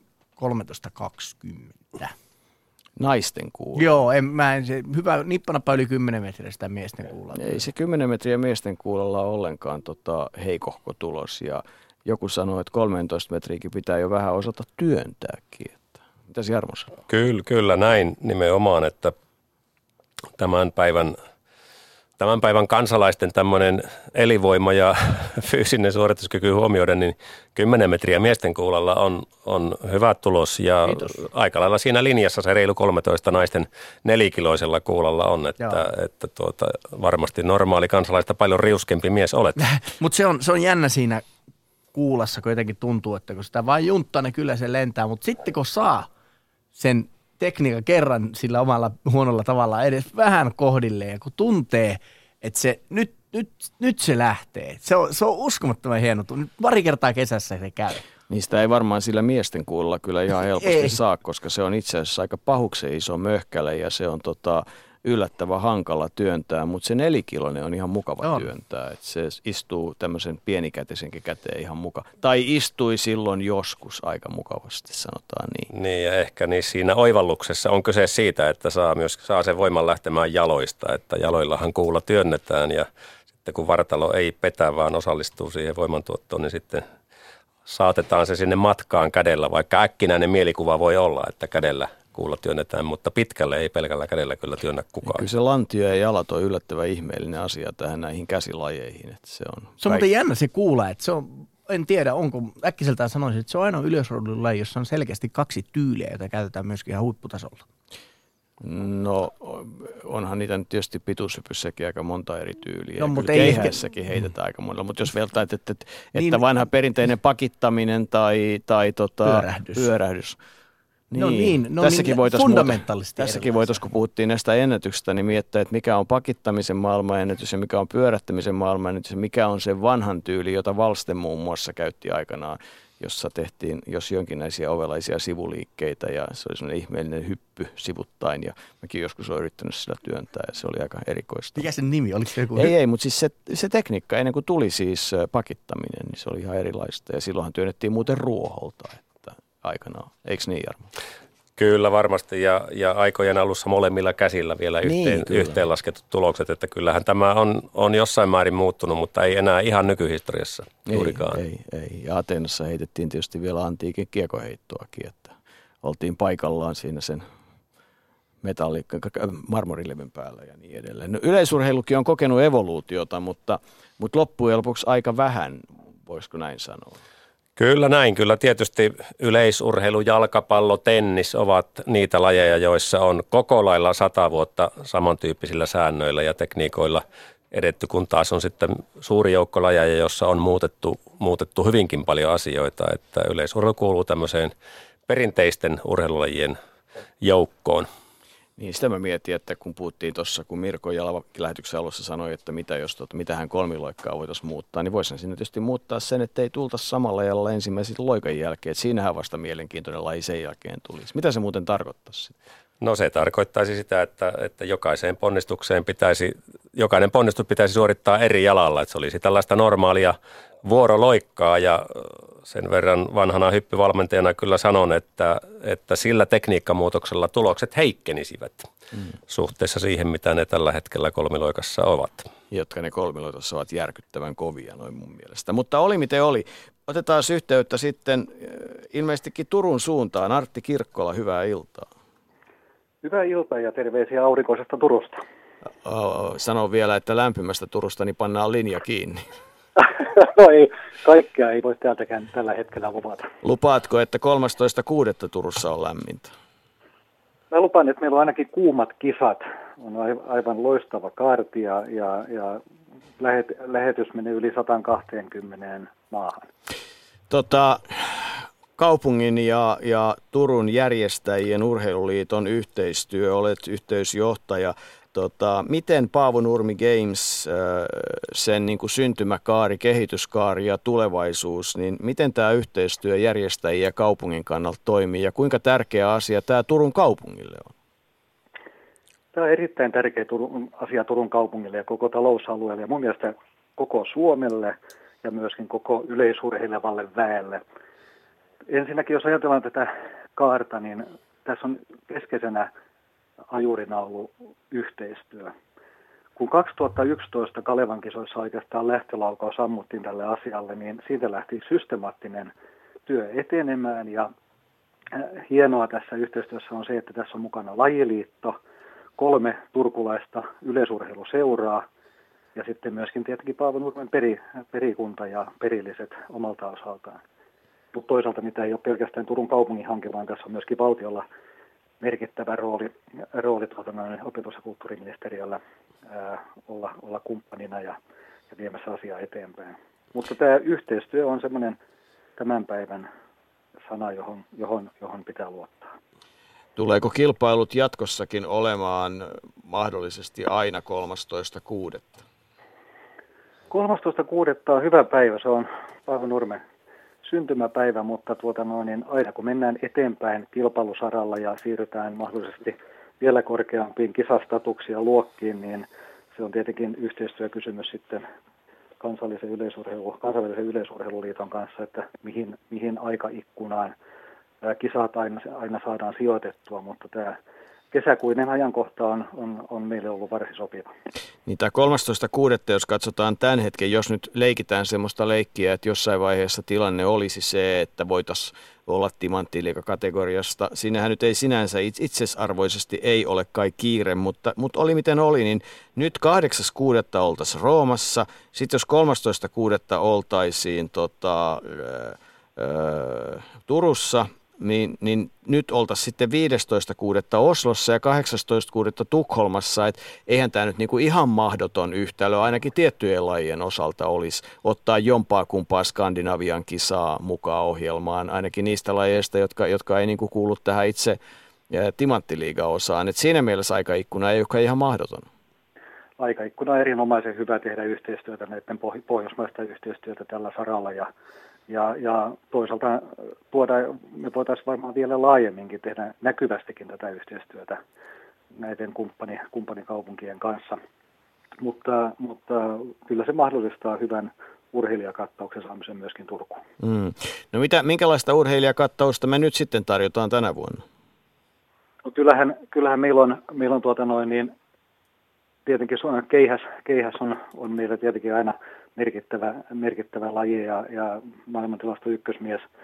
Ja sitten odotetaan jälleen Turkuun rikkomaan rajoja ja haastamaan suomalaisia keihäsmiehiä. Mutta kyllä tietenkin se, että esimerkiksi La Villeni on, on tulossa mukaan seiväshyppyyn, saada tällaisia maailmanluokan tähtiä uh, urheilemaan Suomeen, uh, niin, niin se on äärettömän mielenkiintoista. Mä uskon, että se vetää, vetää myöskin kiinnostunutta yleisöä paikalle niin varsinkin tämmöinen Seiväs vielä, joka kuitenkin todennäköisesti tarjoaa tota, aika montakin hänen suoritustaan. Siis, että, että jos tulet katsomaan, niin et näe vain, että olisi tietysti aivan uskomattoman hienoa, että kymmenkertaista budjettia saataisiin Usain Bolt juoksemaan ja sitten näkisit kymmenen sekuntia ja se olisi sitten siinä. Että kyllähän niin kuin tavallaan tämmöinen Seiväs tarjoaa vähän enemmän sillä samalla tai itse asiassa mm, aika paljon pienemmällä,kin mutta merkittävällä rahalla, niin, niin tota, saitko kiinni tästä hassusta Kyllä, ajatuksesta? Joo, tämä on, tämä on tietenkin, tämä kokonaiskattauksen vetovoima on myöskin kustannusten hallintaa ja, ja, ja oikeita hyviä päätöksiä. Ja mun mielestä meidän, meidän ammattimainen Paavo Nurmi Games-tiimi on kyllä tehnyt tässä tällä puolella niin hyvää työtä täytyy myöskin muistaa se, että siiväs on, on mielenkiintoinen laji myöskin suomalaisittain. Suomalaiset naiset taistelevat keihään maailman kärjessä ja, ja sitä kautta tuovat myöskin niin kuin laji, laji kokonaisnäkyvyys on, on, on vahva. Hienoja suomalaisia naisseiväsyppäjiä ilmeisesti nähdään kisoissa. Kuinka paljon ulkomailla vielä tunnetaan, kun sanotaan, että hei, meillä on tämmöinen Paavo Nurmi Games, niin onko, onko sulla käsitys, että Paavo Nurmen nimi vielä olisi nimi yleisurheiluväen keskuudessa? Jos sanotaan, että nämä niin kuin sanotut vanha, vanhat hardcore-harrastajat, jotka yleisurheilua seuraavat, niin yllättävän hyvin Paavo Nurmen nimi vielä tunnistetaan hänen tekemiensä saavutusten kautta. Meillä oli vahva yhteistyötä, ollaan rakennettu myöskin tuonne ison rapakon taakse New Yorkin suuntaan, jossa, jossa Mirrors Gamesissa juostiin Paavo Nurmen juoksu ja, ja me ollaan koitettu rakentaa yhteistyösiltaa juoksevan äh, juoksuyhteisön kanssa sinne New Yorkiin Roadrunnersien ja, ja New York äh, Athletic Clubin kanssa. Ja, se on hienoa, että sielläkin noterataan ja, ja tunnistetaan ja tunnetaan, tunnetaan sellaisia saavutuksia, jotka on helposti unohtuu täällä kotimaassa meiltä suomalaisilta, että meillä ei ole niin kovin perinteistä täällä Suomessa tämmöinen kunnioittamisen ja, ja taaksepäin katsomisen kulttuuri, mutta kyllä tuolla suure, suuressa maailmassa arvostetaan ää, menneiden vuosikymmenien urheilijoita heidän saavutuksistaan ja me, meidän pitää niin kuin omalta osalta viedä tätä kulttuuria eteenpäin, koska se on myöskin selkeästi meille tämmöinen edistämisen ja markkinan ja myöskin itsetunnon arvo suomalaisille. Jarmo Mäkelä, mikä sinun haaveesi ja näkysi on Paavo Nurmin kisoista vuonna 2022? No, mä lähtisin oikeastaan siitä, että jo, jo tänä vuonna Paavo Nurmen kisaformaatti on siinä mielessä erinomainen, että siellä on mukana satakunta parasta suomalaista yleisurheilijaa, mikä on todella harvinaista herkkua tämän tason kisoille ja se, on, se muodostaa suuren osan urheiluyleisön ja myöskin urheilumedian kisaa kohtaan suuntaamasta mielenkiinnosta. Ja näin näkisinkin, että myöskin vuonna 2022 olkoon kisaformaatti mikä tahansa, voi olla, että timanttiliikaa ei silloin ole, on jotain muita kilpailujärjestelmiä ja voi olla, että tämä on IFN korkeimmassa kilpailujärjestelmässä silloin mukana, mutta minusta hallitus on PNGssä hienosti sitoutunut siihen, että, että pidetään se tosiasia mukana, että pidetään myöskin ovet auki Suomen parhaille yleisurheilijoille ja, ja se on minusta semmoinen iso kantovoima, josta kannattaa pitää kiinni loppuun saakka. Ja toinen kantovoima mielestäni, Antti Kirkkola, on se, että kyllä se edelleenkin taitaa se Turun urheilupuisto olla tota, yksi, ainakin jos kesäpäivä vähänkään meitä hellii, niin yksi niitä kauneimpia, mitä voi tarjota. Ja sen kehittäminen on niin kuin iso asia vai? Kyllä sen kehittäminen on, on koko ajan meillä ää, työn alla, mutta kyllä sen se on, on täyttää ihan maailmanluokan vaatimukset sit areena ja, ja on myöskin upea, upealla paikalla maisemallisesti. Se mikä on tietenkin tärkeää, kun me mietitään, mietitään tämän tapahtuman luonnetta, mitä me ollaan tekemässä, niin on se, että sitä viedään ammattimaisesti eteenpäin. Yleisurheilu kaikkien muiden urheilulajien joukossa taistelee ihmisten ja sielusta ja vapaa-ajasta, ja, ja jotta meillä on jatkossakin huippu yleisurheilua, liikunnan harrastajia, lapsia, jotka valitsee yleisurheilun lajiksi, niin me tarvitaan myöskin tällaisia suurtapahtumia ja megatapahtumia, näkyvyyttä ja, ja, ja, ja esikuvia, niin suomalaisia kuin kansainvälisiä. Ja siinä mielessä mun mielestä Nurmi on koko tämä festivaali on sillä tiellä, että siinä tehdään koko Suomen yleisurheilulle, niin kuin sitä pyritään tukemaan ja viemään eteenpäin. Hyvä. Tähän visioon on hyvä päättää tämä osuus. Kiitos Antti Kirkkola mukanaolosta ja lykkyä kisoihin. Kiitoksia paljon. Ylepuheen urheiluiltaa.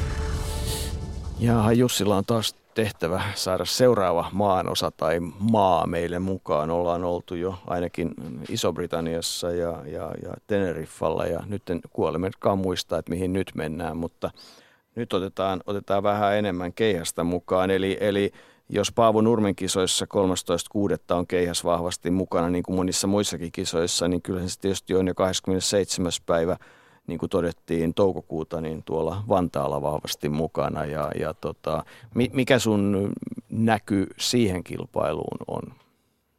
Noin, noin esimerkiksi viiden vuoden perspektiivi. No minusta sielläkin, sielläkin Vantaan Salamat vastuullisena kisajärjestäjänä on lähtenyt tähän hankkeeseen – oikealla kunnianhimolla ja terävyydellä ja, ja lähtee siitä, että kisa on nousujohteinen. Ja jos viime vuonna aloitettiin hyvillä kansallisilla kisoilla, nyt on kansainvälistä näkymää jo olemassa ja Pitkämäki, kaikki naisheittäjät paikalla, että kyllä siitä, siitä tietysti on mahdollisuus vielä, vielä parantaa. Ja tietysti pidän tärkeänä sitä, että pääkaupunkiseudulla on tällaisia live-tapahtumia ja Siinä yhtälössä on äärettömän tärkeää myöskin se, että vantaalaisväestö ja pääkaupunkiseudun väestö, miksei Uudeltamaalta laajemminkin tulla paikalle seuraamaan sitä tapahtumaa, jotta teen tuke, tukemaan ja rakentamaan, rake, antamaan rakennuspuitakin se tapahtuman jatkolle.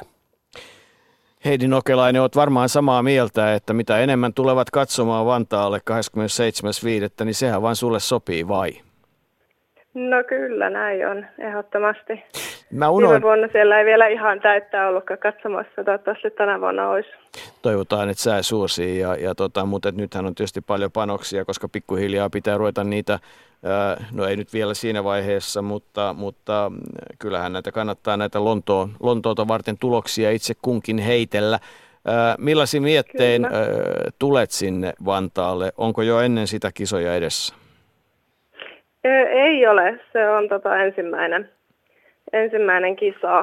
Mulla on vielä pari viikkoa leiriä Espanjassa jäljellä ja sitten palaan Suomeen vasta oikeastaan sillä viikolla. Missä päin Espanjaa sä nyt sitten olitkaan? Äsken oltiin Teneriffalla. no nyt ollaan Leonissa, Pohjois-Espanjassa. Minkälaiset sääolosuhteet siellä meitä houkuttaa? Täällä kerroin, että äsken tuli lunta, nyt paistaa aurinko, mutta vähän saa naputella mittari, että nousee nolla yläpuolelle. Joo, no täällä on ollut vähän vaihtelevaa, että nyt on ollut oikeastaan muutama päivä niin kuin tosi, tosi lämmintäkin, mutta alku oli sen verran viileätä, että melkein jos hanskoja välillä tarvinnut. Mm. Kuinka mutta paljon? Nyt niin, on yli 25 mittarissa tällä hetkellä. Se kuulostaa erinomaiselta. Heittäjätkin pitää lihakset ja nivelet lämpimänä. Miten paljon tota, tämmöinen avauskisa muuten jänskättää? Mm, kyllähän se jännittää. Varmaan enemmän kuin keskivertokilpailu mm. sitten kesää edetessä, mutta siihen ei ole siitä syksyn, syksyn kilpailusta viimeisistä on sen verran aikaa, että ei taas ihan niin kuin, sillä ihan täysin muistaa, että minkälaista se kilpailu on, niin kyllä se vähän, vähän jännittää. No miten siihen ensimmäiseen heittoon ensimmäisessä kilpailussa lähettää apina raivolla, purista prässää, pane poveria ja sitten ei tunnu mitään vai rennosti kokeille vai jotain siltä väliltä? Kyllä se on jotain siltä väliltä. Tai ei mm. ainakaan saa keihästä puristaa liikaa. Mm. Miten sun harjoitukset on mennyt? Oletko luottavainen siihen, että, että tota, semmoinen lukema kuin 62-13 jossain vaiheessa siirtyy unhojen joukkoon, vaikka ehkä tätä tilastointia ja ennätysjärjestelmää muutenkin muokataan? Joo, no tota, mulla on ollut kyllä tosi, tosi ehy treenikausi. Että syksy ja talvi on mennyt, mennyt kyllä oikeastaan täysin suunnitelmien mukaisesti ja nyt on tietysti sitten kevät jo tässä vaiheessa, että nyt ei enää ihan hirveästi kerkeä, kerkeä kuntoa nostaa tai muuta, mutta tilanne näyttää tällä hetkellä kyllä ihan hyvältä. Muutitko jotain edelliseen vuoteen? Käytitkö jo kuitenkin muutaman vuoden urheilijoilla niitä kokemuksia hyväkseen ja uskalsitko muuttaa vai oliko tarvetta muuttaa mitään? Mm, no syksyllä käytiin, käytiin keskusteluita valmentajan kanssa, että, että jatketaanko vielä samalla vai olisiko nyt se hetki, kun pitää se vaihtaa ja sitten päädyttiin oikeastaan siinä vaiheessa vielä, että, että no jatketaan, jatketaan vielä samalla tavalla, että ehkä itseltä löytynyt rohkeutta lähteä muuttamaan hirveästi konseptia, kun se on nyt viime vuodet toiminut aika hyvin. Mutta tuota, sitten oikeastaan kun lähti reenit kunnolla käyntiin, niin sitten minä huomasinkin, että lähtötilanne onkin nyt niin kuin fyysisesti aivan eri kuin edellisenä syksynä, että että niitä muutoksia onkin loppujen lopuksi pakko tehdä tässä, että ei, ei voi ihan samalla tavalla enää treenata. Niin, Heidi, sinun urakaaresi on ehkä jo, jossain määrin poikkeava ja hyvin mielenkiintoinen siinä suhteessa, että olet kehittynyt huimin harppauksin siellä 20 ikävuoden jälkeisinä vuosina, siis useana viime vuotena niin kuin nähty on ja minusta kerroit juuri oleellisen tuossa, että harjoitus menetelmät varmasti ovat olleet kohdallaan, koska ne ovat taanneet jatkuvan ja hyvän kehityksen ja se ärsykkeen vaihtelu, josta niin paljon puhutaan aina valmennuksen vaatimuksena, niin syntyy paljon juuri siitä, että joka syksy olet aloittanut monta piirua korkeammalta tasolta tekemään sitä työtä kuin edellisenä syksynä ja ehkä se muutos onkin oivallisimmillaan ollut juuri siinä. Joo, kyllä se, kyllä se niin vaan menee, että että siihen, jos liian samanlaista harjoittelua on, niin siihen jo muutenkin leipääntyy, että pakko on välillä vähän löytää uusia ärsykkeitä niin mielelle kuin sitten niin kuin kehollekin. Onko sulla pysynyt hiihto ärsykkeenä vielä ainakin mielelle mukana? Siitähän se sun urheilura kai lähti. No joo. Tota, nyt, nyt on kyllä mennyt muutama talvi vähän huonosti hiihtäen. Että tuntuu, että vähän ollut, vähän ollut, nyt tietysti olisi ollut ihan hyvä talvi, mutta nyt oli Etelä-Afrikassa niin pitkään siinä helmikuulla, että meni vähän niin kuin se paras hiihtokausi siinä ohi, mutta kyllä sitä jonkun verran on tullut hiihdeltyä, mutta ei nyt tule mon, monta sataa kilometriä talvessa enää. No yksi olennainen asia keihäheitossa on se, että miten pidetään siinä laissa, jossa, jossa on pääosin vain rikkinäisiä tai vähemmän rikkinäisiä heittäjiä, niin itsensä kunnossa. M- mitä kaikkea teet sen eteen, että paikat kestää sen ihan käsittämättömän rasituksen? No tuota, se nyt varmaan tulee siitä ihan, ihan kokonaisharjoittelusta, että se on sen verran monipuolista, että se valmistaa koko kehoa kestämään, kestämään sitä heittämistä. Ja tietysti aika paljon joutuu käyttämään mukana sitten niin kuin palauttavaa ja huoltavaa harjoittelua, kaikenlaista toiminnallista treeniä kuminauhojen ja muiden kanssa ja jonkun verran sitten tällaista niin kuin pilates tyyppistä treeniä myös ja sitten ihan tietysti tavan fysioterapia hieronta myös täytyy olla mukana, että saa kehoa palautumaan. Mm. Mut et ja liikeratoja se... pidettyä yllä. Mutta se on semmoinen asia, joka on koko ajan ihan niin kuin isolla kirjoitettu siihen päiväohjelmaan, eikö niin? Joo, joo, kyllä sitä on päivittäin. Mm. No mikä on, miten viihdyit Etelä-Afrikassa ja miten viihdyt Leonissa? Mm, Etelä-Afrikassa viihdyin kyllä erittäin hyvin. Se oli tota, kuukauden rupeama si- siellä ja se meni kyllä tosi, tosi hyvin, että toivottavasti ensi talvena voi olla jopa pitemmän pätkän siellä kerrallaan, että matka on sen verran pitkä, että ei kannata ihan viikon ja kahden takia lähteä. Onneksi ei ole aikaeroa, mutta... mutta niin. niin, nimenomaan se on, se on hyvä sinne ja siellä löytyy kaikki, kaikki tarvittavat harjoitusolosuhteet ja muut ihan, ihan vielä lähekkäin, niin siellä on hyvä urheilija olla. Hmm. Ja Leonissa nyt en ole kerennyt vielä olla vasta kuin viikon ja tämä on ensimmäinen kerta täällä. Täällä nyt alkaa ehkä suurin piirtein olla niin kuin paikat tuttuja. Mm. Ja tota, ihan nyt näyttää kyllä tämäkin, tämäkin mukavalta reenipaikalta, että hyvin erityyppinen kylläkin kuin Etelä-Afrikka, mutta... Mutta kelpaa. Kelpaa, kelpaa. Hei, kaikesta tota, kuuluu siltä, että, että tota, sä oot iloisin mielin matkalla kohti Lontoota, äh, MM-kisat 4. ja 13.8. Onko se niin, että siihen on niin kuin kroppaa nyt viritetty? Kyllä se on niin. No sitten ei voi muuta kuin todeta, että hyvää matkaa sitä, sitä unelmaa ja haavetta ja, ja muuta kohti ja, ja tota, erinomaista kesää ja hyvää leiriä. Kiitos paljon. Ylepuheen urheiluiltaa.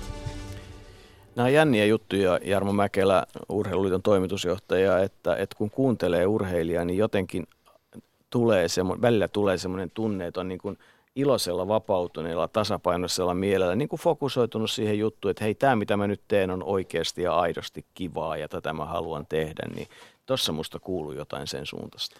Niin, aikaisemmin illalla puhuttiin siitä, siitä huippuurheilun idean oivaltamisesta ja rohkeudesta heittäytyä sen mukaan kaikki ne isoinen valintoinen, joita on harjoittelussa ja harjoittelun ulkopuolella yllin kyllin, niin kuin me tiedetään. Ja kyllä tuosta Heidin rauhallisesta, analyyttisesta, myönteisestä jutustelusta sellainen, sellainen tuota, fiilinki tuli. Ja tietysti se, että koko harjoitusvuosi on mennyt täysin suunnitelmien mukaan vailla sairastumisia ja loukkaantumisia, niin kyllä se on sitä parasta henkistä pääomaa, mitä urheilija voi tässä vaiheessa kautta kokea.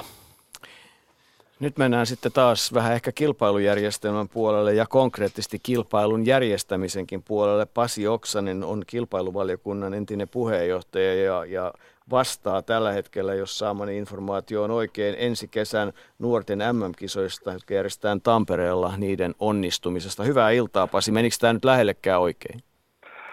Iltaa, iltaa. Kyllä se ihan, ihan lähelle meni. Lähelle? Mikä siinä meni väärin? Ei siinä mitään väärin. No hyvä. Kuinka, kuinka, kuinka turhan pian ovat vuoden 18 nuorten MM-kilpailut Tampereella vai onko ne tota liian kaukana? No kyllä ne aika, aika tota, pian tulee niin kuin järjestelyjen suhteen, että tota, kyllähän siinä on kaiken noin iso kilpailu, mihin tulee noin 160 kansakuntaa, niin se teettää monen moista myös sen stadionin ulkopuolella, mutta noin niin kuin stadionin puitteissa, kilpailun puitteissa, missä itse vastaan, niin noin teknisesti, niin, niin Tampereen kaupunkihan on tehnyt vuosikaudet hyvää työtä, eli teknisesti valmiudet on kyllä aika hyvässä kunnossa ratinassa, ja sen näytti jo sitten viime vuoden ruotsiottelu, että stadion on kunnossa. Niin, ja, ja kyllähän Tampereella on järjestetty mitä Euroopan nuorten olympiafestivaaleja, on hirveästi kansainvälisiä tapahtumia, ja kai sekin jollain tavalla järjestelyä helpottaa, että kaupungissa on semmoinen ollut ainakin tähän asti mun mielestä semmoinen niin kuin hyvä, hyvä urheiluhenki, että et niin kuin halutaan kansainvälisiä tapahtumia, ollaan ylpeitä, että niitä tehdään, ja ylpeänä tarjotaan sitä kohtuullisen ainutlaatuista kaupunkia. Kyllä se näin on, ja tuo yhteistyö Tampereen kaupungin kanssa on sujunut hyvin, eli tavallaan siinä on se kun yhdistyy Tampereen kaupungin halu järjestää isoja tapahtumia ja mukaan luettuna urheilu ja sitten järjestävä seura Tampereen pyrinnän kyky ja näytöt aikaisemmilta vuosilta, niin se on aika hyvä kombinaatio. Mm, kyllä, kyllä. Tota, mutta kun nyt olet kilpailuvaliokunnan entinen puheenjohtaja ja, ja vahvasti seuraat nyt järjestämässä yhtä, niin mikä noin yleiskuva suomalaisesta, eurooppalaisesta ja, ja maailman kilpailukalenterista on? Onko siellä jotain semmoisia asioita, joita punakylällä alleviivaisit ja pistäisit kysymysmerkkejä perään? No ainakin itse, itse sillä lailla, mitä mä näen sitä, niin, niin tota, tota, ehkä tämä tämmöinen, mistä puhuttiin jo aikaisemmin tänään lähetyssä, ennätysten perässä juokseminen, mikä on nyt pikkasen ehkä muutamat viime vuodet tätä niin kuin hallinnut, niin ehkä siitä olisi hyvä päästä enemmän tähän takaisin perinteiseen kilpailuun, niin kuin mitä on esimerkiksi ruotsiottelu ja tämmöinen. Ja se on ehkä semmoinen, semmoinen tärkeä osa tuota järjestelmää, mikä pitäisi tuoda takaisin tuohon, että, tota, että, että, tavallaan se olisi yksi vastaus myös näihin ennätysten uudistamiseen se, että tota, nämä kilpailut olisi sitten se keskinäinen kamppailu ja tämä toisi sitä viihdearvoa ehkä enemmän sitten kuin se, että metsästetään maailmanennätyksiä.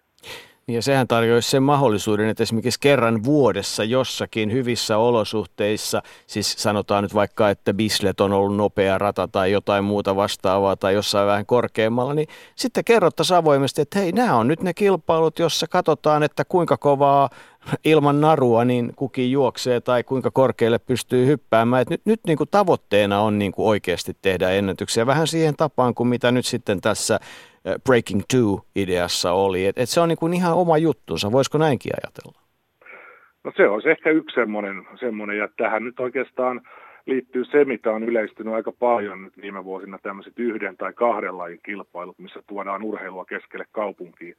Siinä tietysti aina on se haasteena tehdä sitä kilpailupaikasta semmoinen, että se on niin kuin teknisesti ennätyskelpoinen, mutta sekään ei ole mahdottomuus, että kyllä näin voidaan tehdä. Ja sitten se tavallaan tuodaan sitä urheilua lähemmäs ihmisiä. Että kyllä mitä itse ainakin on katsellut meillä kauppakeskuksessa tai toreilla hypätään seivästä, niin siinä moni, joka on katsellusta matkan päässä tai telkkarista, niin kun tulee siihen viiden metrin päähän ja katsoo, kuinka korkealla oikeasti mennään, niin se on aika monen elämys myös sitten nähdä, mitä se oikeasti on läheltä katsottuna. Niin, kyllä meistä jokainen voisi kokeilla sitä, että menisi tota uimahallissa seisomaan sinne vitoselle ja, ja sitten sinne pantaisiin semmoinen patja, ei sen sijaan, että siellä on vettä ja pantaisiin patja ja sanotaan, että hyppää tohon selälle, niin Mä, mä sanon, että 900 niin 85 jättäisi hyppäämättä. Joo, ja nekin, jotka hyppäisi niin, ja ei osaisi sitä, niin voisi käydä aika heikosti. No joo, ei, mutta siis se on hurja juttu, että sitä ei tajua, kuinka kun, nämä, nämä, kun tämän päivän tekniikka tarjoaa, että ne, ne vielä niin kuin taittaa nilkkaa ja, ja se, miten ne riman ylittää ja miten ne ehtii siinä matkalla kasaa vielä tuulettaa ja ottaa riman pois selkänsä alta tarvittaessa tai työntää seivästä ja sitten tulee kauhean pehmeästi sinne kasaan ja nousee sieltä ylös, niin, niin tämä mitä sä sanoit, niin se on kyllä aika huimaa, siis se on oikeasti, seiväshyppy on kyllä se on kyllä raju laji kaikki ne elementteineen. Jarmo, ootko hypännyt paljonko seivästä? No minä hyppäsin kymmenottelussa 440 melko suoralla seipäällä, koska en oppinut sitä taivuttamista silloin kunnolla. Että siihen nähden pidän sitä tulosta ihan kohtuullisena.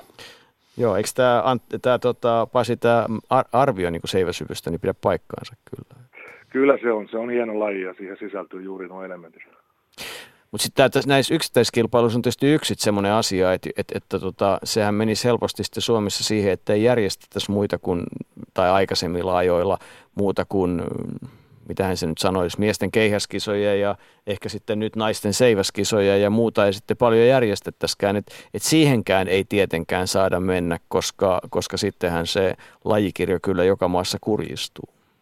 Näin se on ja se on tavallaan se mauste siihen päälle. Niin. Joku yksi, kaksi tällaista kesässä on ihan hyvä, mutta kyllähän se tavallaan se perusta on kuitenkin siinä monilajikilpailussa, mikä käydään stadionilla. Jarmo, mitä, mitä mietteitä Pasin sanoista? Oletko sä samalla, samalla sivulla ajatuksessa? No, kyllä, kyllä ehdottomasti ja Pasi on aika monta vuotta ollut hyvin tiiviisti meidän mukana kilpailuasioiden koordinoimisessa ja johtamisessa ja ideoimisessa ja, ja tuota, siinä mielessä on niin kuin yhteistä taivalta näissä asioissa aika paljon ja helppo on Pasin asiantuntemus kyllä allekirjoittaa. No Pasi Oksanen, mitä et ole vielä yleisurheilun kilpailukalenterissa nähnyt, jonka haluat nähdä? Toi oli ehkä, ehkä hyvä kysymys. Ehkä enemmän näitä maaottelutyyppisiä tapahtumia. Mm. Se on kyllä semmoinen suola, mikä siinä on aika monesta maasta. Mullakin noin tuomarikollegat maailmalla puhuu tästä ruotsiottelusta ja siitä ja jopa moni haluaisi tulla katsomaan ja muuta. Että se on ehkä semmoinen, mistä kysytään tuolla maailmalla enemmän ja se olisi ehkä semmoinen vientituotekin, mikä tänä päivänä olisi. Että tällaisia enemmän maailmalla ehkä sitä, sitä haluaisi nähdä. Niin jollain tavalla se, mitä kuvasit urheilusta ja minkälainen urheilukilpailu on parhaimmillaan, niin se jollain tavalla kuvasit mulle myös sitä, mitä me kutsumme nyt yleisurheilun joukkueen mestaruuskilpailuksi ja Vaasassa ykkösdivisioonaa kilpaillaan juhannuksen seutuvilla, niin siinähän nimenomaan jokainen piste, jokainen voitto, jokainen suoritus, että siellä niin kuin jokaisen urheilijan suorituksella on niin kuin merkitystä, että, että itse asiassa se joukkueen heikoin lenkki voi olla vahvin lenkki, jos se, jos se kaksi jollain kilpailulla päihittää. Et eikö siinä niin kuin yleisurheilu tietyllä tavalla aidoimmillaan? Kyllä se näin on, ja Vaasa on siinä hyvä esimerkki, että se on tämmöinen laajennettu ruotsiottelu, koska siellä on Pohjoismaista mukana mukana myös Norja ja Tanska, että siinä päästään niin kuin totaaliseen tämmöiseen pohjoismaiseen otteluun Vaasassa juhannuksena, että se on ihan siinäkin mielessä hieno tapahtuma. Mm. No mitä lupaat äh, Tampereelle vuoteen 2018 sellaista, josta ne kisat muistetaan? Kyllä mä luulisin, että itse olin tuolla edellisissä pitkotsissa Puolassa ja tota, kyllä mua vakuutti semmoiset uudet maat. Eli tavallaan, että me on perinteisesti nähty nähty perinteisesti tietyt maat, mitkä jyllää lajissa, mutta kyllä mä odotan esimerkiksi semmoista Botswanasta, Afrikasta tulee uusi Jamaika, ja se näkyy jo tuolla viime kesänä Puolassa, ja se tulee olemaan, olemaan niin kuin kova juttu, että nämä uudet maat, semmoiset, mitkä ei aikaisemmin ole, sanotaan karkeasti niin, että hyvä kuin kuultu, niin tavallaan tämmöiset maat tulee jylläämään siellä, ja, ja tota, tota, se on ehkä sitä tulevaisuutta, ja tämä murros on niin kuin tulossa ja mä luulen, että Tampereellakin nähdään semmoista, että ei ole vain pelkkää Saksaa ja Amerikkaa ja, ja tällaisia maita, vaan että sieltä tulee uusia maita, jotka tota, tulee ihan ryminällä ja voimalla.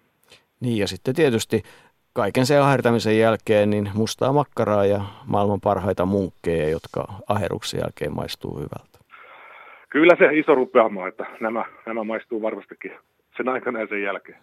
Hei, kiitos mukana olosta ja, ja lykkyä yleisurheilu kesä ja ennen kaikkea tuleviin kisoihin. Joo, kiitos paljon. Ylepuheen urheiluiltaa. Näin se Jarmo Mäkelä il- menee eteenpäin. Toi Botswana mua nauratti, jos siitä tulee uusi jamaika, koska jossain vaiheessa joku viisas ilmoitti, että ei Afrikasta koskaan tule pitkän matkan juoksijoita, pikajuoksijoita ehkä. Muistatko tällaisen? Kyllä, määrästi, mä määrästi muistan, mutta tulevaisuuden ennustaminen on aina ollut hankalaa myöskin urheilussa. Niin, selvästi vaikeampaa kuin menneisyyden ennustaminen, että kyllä, kyllä historiaksi näin. kutsutaan. Se pitää vain ehkä muistaa. Ja kyllä sitäkin paljon opittavaa on aina, että, että ei se haitaksi ole, jos sitä vähän tuntee. Joo, e- ehdottomasti tuota, ja meillä, meillä on nimenomaan niin rikas ja upea tämä urheiluhistoria koko maassa, ja, ja siinä mielessä joskus tuntuu, että sitä voitaisiin vähän enemmänkin muistella. Seinäjoen Kalevan kisoissa torstaina muuten järjestetään suomalaisen yleisurheilun ja itsenäisen Suomen välisistä ilmiöistä mittava seminaari ja siellä analysoidaan tätä historiapuolta, että se on yksi, yksi vaihtoehto kisaturisteille. Sehän voisi olla semmoinen, joka pitäisi ottaa ohjelmaan mahdollisesti, että voisi sattumalta vaikka kiinnostaakin, että jostain kumman syystä itseä. Tota, kuinka paljon olet hypännyt muuten kolmiloikkaa? No Kolmiloikka oli sellainen laji, jota en kovin montaa kertaa urani aikana kilpailu, että joskus, joskus 6-17-vuotiaana Pohjois-Savon piirimestaruuskilpailussa 12 puolen 13 väliin muistelen hypänneeni, mutta en kolmeakaan toista ole koskaan hypännyt. Hmm. Nyt sitten kuulostellaan Simo Lipsasen ajatuksia. Oikein hyvää iltaa. No hyvää iltaa. Onko päivän treenit tehty vai onko leirin jälkeistä lepoa vielä? Kyllä, tässä vielä tota, on palauttelua leiristä, että muutama päivä sitten tuli tosiaan Portugalin leiriltä ja nyt on tässä otettu melko kevyesti tämä viikko otetaan, että ei, ei tuota paljon le- noita reenejä ole, että lepäillään. Missä päin sä olit leirillä? Portugalissa olin tota, tuolla Montecordossa vajaa kolme viikkoa. Olipa pahus, että tulit näin nopeasti. Oltaisiin tässä lähetyksessä saanut Leonin ja Teneriffen ja, ja äh, Iso-Britannian lisäksi vielä Portugalikin mukaan, mutta ei saatu. Mutta hyvä, kun olet perillä siellä. Oletko Joen kaupungissa? No en ihan vielä, että tuota, siinä vähän ennen puolta yötä on tuolla Joensuussa, että tässä on matkalla sinne tuota Joensuun päin. Aiotko katsoa huomenna, miten tota Joensuun pojat Salossa pärjää? No voi olla, että joo, tulee katsottua. Että. No hyvä, mennään, tota, mennään kuitenkin sun asioihin. Tota, missä kunnossa nilkat on tällä hetkellä? Nilkat on tällä hetkellä hyvässä kunnossa, että ei ole ongelmia. Kuinka paljon sä uskallat ottaa nilkoille painoa, kun mulle joku sanoi aikana, että kolmiloikan määritelmä on se, että että, hyppää, että tota, pannaan tota iso farmariauto selkään ja hypätään metrin korkeudesta yhdelle nilkalle, niin se vastaa sitä, mitä se rasitus nilkalle on. Tunnistatko tämän? No kyllä sen tuota tunnistaa, että kyllä siinä kovat voimat kohdistuu tuota nilkkoihin ja, ja jalkaterään ja polviin, että, että tuota, ei siinä täydessä suorituksessa, niin, niin tuota, se on vaan täysiä siinä vedettävä ja ei paljon mieti, voi miettiä tuollaisia juttuja, että ei tuota, tietenkään. Auto on Ei tietenkään, mutta nivelkulmien kannattaa olla varmaan aika kunnossa, kun tota hyppää. Et tekniikkaa kannattaa osata. Kyllä se just näin on, että teknisesti oikea suoritus niin, niin tuota vähentää kuormaa ja, ja, ja silloin ei pitäisi tulla mitään suurempia vammoja tai paineita väärillä alueille, että. Sen takia just tek- tekniikka on oltava kunnossa, että paikat kestää ehjänä. No oot semmoinen ilkeä tapaus, että häkellytät meitä suomalaista urheiluväkeä, kun, kun tota hallikisoissa hyppäsit hyvän hip, kisan ja perussuomalaisella negatiivisuudella, niin ajattelin, että no se hyppy tältä vuodelta on sitten nähty, että hienoa kun se tuli. Niin eikös EM-kisoissa vielä pitänyt Suomen ennätystä parantaa? Iloinen asia, mutta tota, ilmeisesti kunto on niin kuin oikeasti on niin kuin löytynyt uusi taso. Mistä se on löytynyt? Kyllä se tuota, siinä mietittiin valmentajan kanssa sitten tuon kesän jälkeen, että pitäisi jotain muuttaa vähän ja sitten sit tuota, muutettiin vähän harjoittelurytmiä ja, ja, ja siihen nyt löydettiin sitten oikea balanssi, että se näytti tuottavan hallikaudelle hyvin tulosta ja samalla kaavalla ollaan nyt jatkettu eteenpäin kohti kesää, että toivotaan, että silloinkin myös tuota on paketti kasassa. Niin, se on niin pienestä urheilussa kiinni, mutta millaisia signaaleja Portugalin leiri näytti sulle? No kyllä tota leiri meni ihan suunnitelmien mukaisesti, että, että tota, saatiin harjoiteltua sillä lailla, kun oli suunniteltu ja paikat on kunnossa, niin, niin, niin hyvillä mielin tässä ollaan. Mikä sun kesän pääkilpailu on? Onko se Lontoo elokuussa vai onko sulla muitakin kovia tavoitteita? Öö, alle 23-vuotiaat em Puolassa heinäkuun puolessa välissä, niin se on kesä ykköstavoite, että, että jos joku hetki pitäisi määrittää, että milloin haluaisi olla huippukunnossa, niin, niin tota, se on sitten just näissä alle 20 EM-kisoissa, että sinne Eli... tähän huippukunto. Eli mutta eikö se ole niin, että jos Bytkosissa on silloin huippukunnossa, niin, niin kyllähän sitten Lontoossakin on pari viikkoa siitä eteenpäin huippukunnossa? No niin, se tietysti pitäisi olla, että, että tota, siihen tähätään. Ei, se on hyvä tavoite. Se on hieno tavoite ottaa, ottaa tota Bytkos ja 13, 16, 7 tavoitteeksi. Ja, mutta missä sä ensimmäisen kerran kokeilet ää, nyt sitten taas sitä täyttä loikkaa noin kesäkeleillä? Ootko päättänyt öö, jo? Öö, tota, näillä näkymin niin Kuortanen eliittikisat olisi avauskisa, että siellä lähtisi homma taas käyntiin. Eli pikkusen ennen juhannusta olisi niin kuin ensimmäinen kilpailu ja siihen asti harjoittelua, niinkö?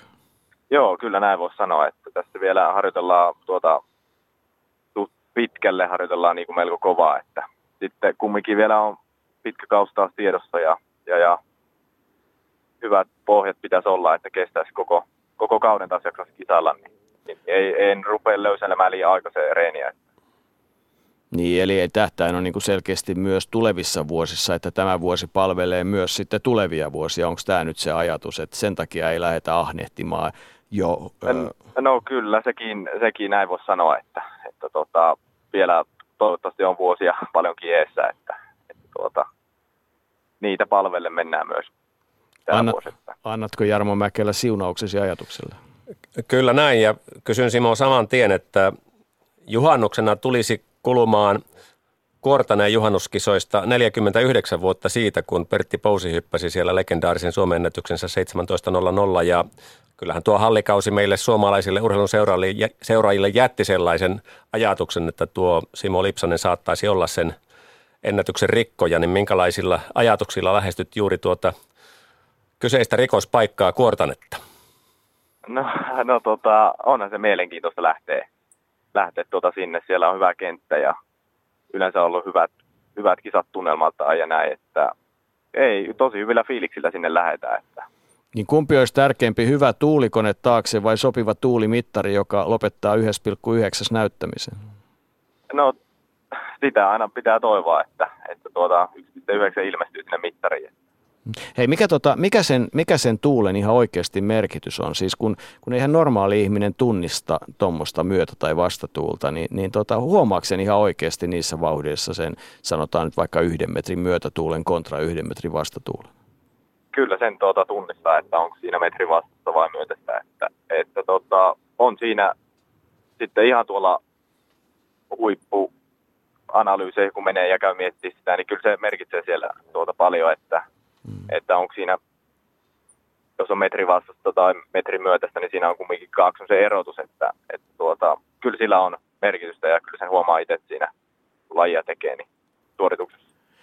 Hei, nyt meidän aika on täynnä. Hienoa, kun ehdit mukaan ja lykkyä kaikkiin tavoitteisiin, mitä on. Ja ennen kaikkea niihin itsellesi tärkeistä Bytkoshin kisoihin 13.16. heinäkuuta. Ja hyvää harjoituskautta. No niin, kiitos. Näin Jarmo Mäkelä on saatu kaksi tuntia kulmaa yleisurheilusta puhuttaessa. Yleisurheilusta puhuttaessa menee aika nopeasti.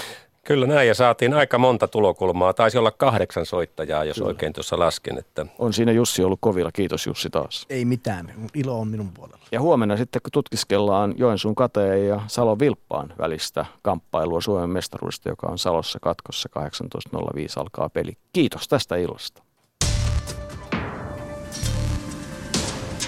Ylepuheen urheiluiltaa.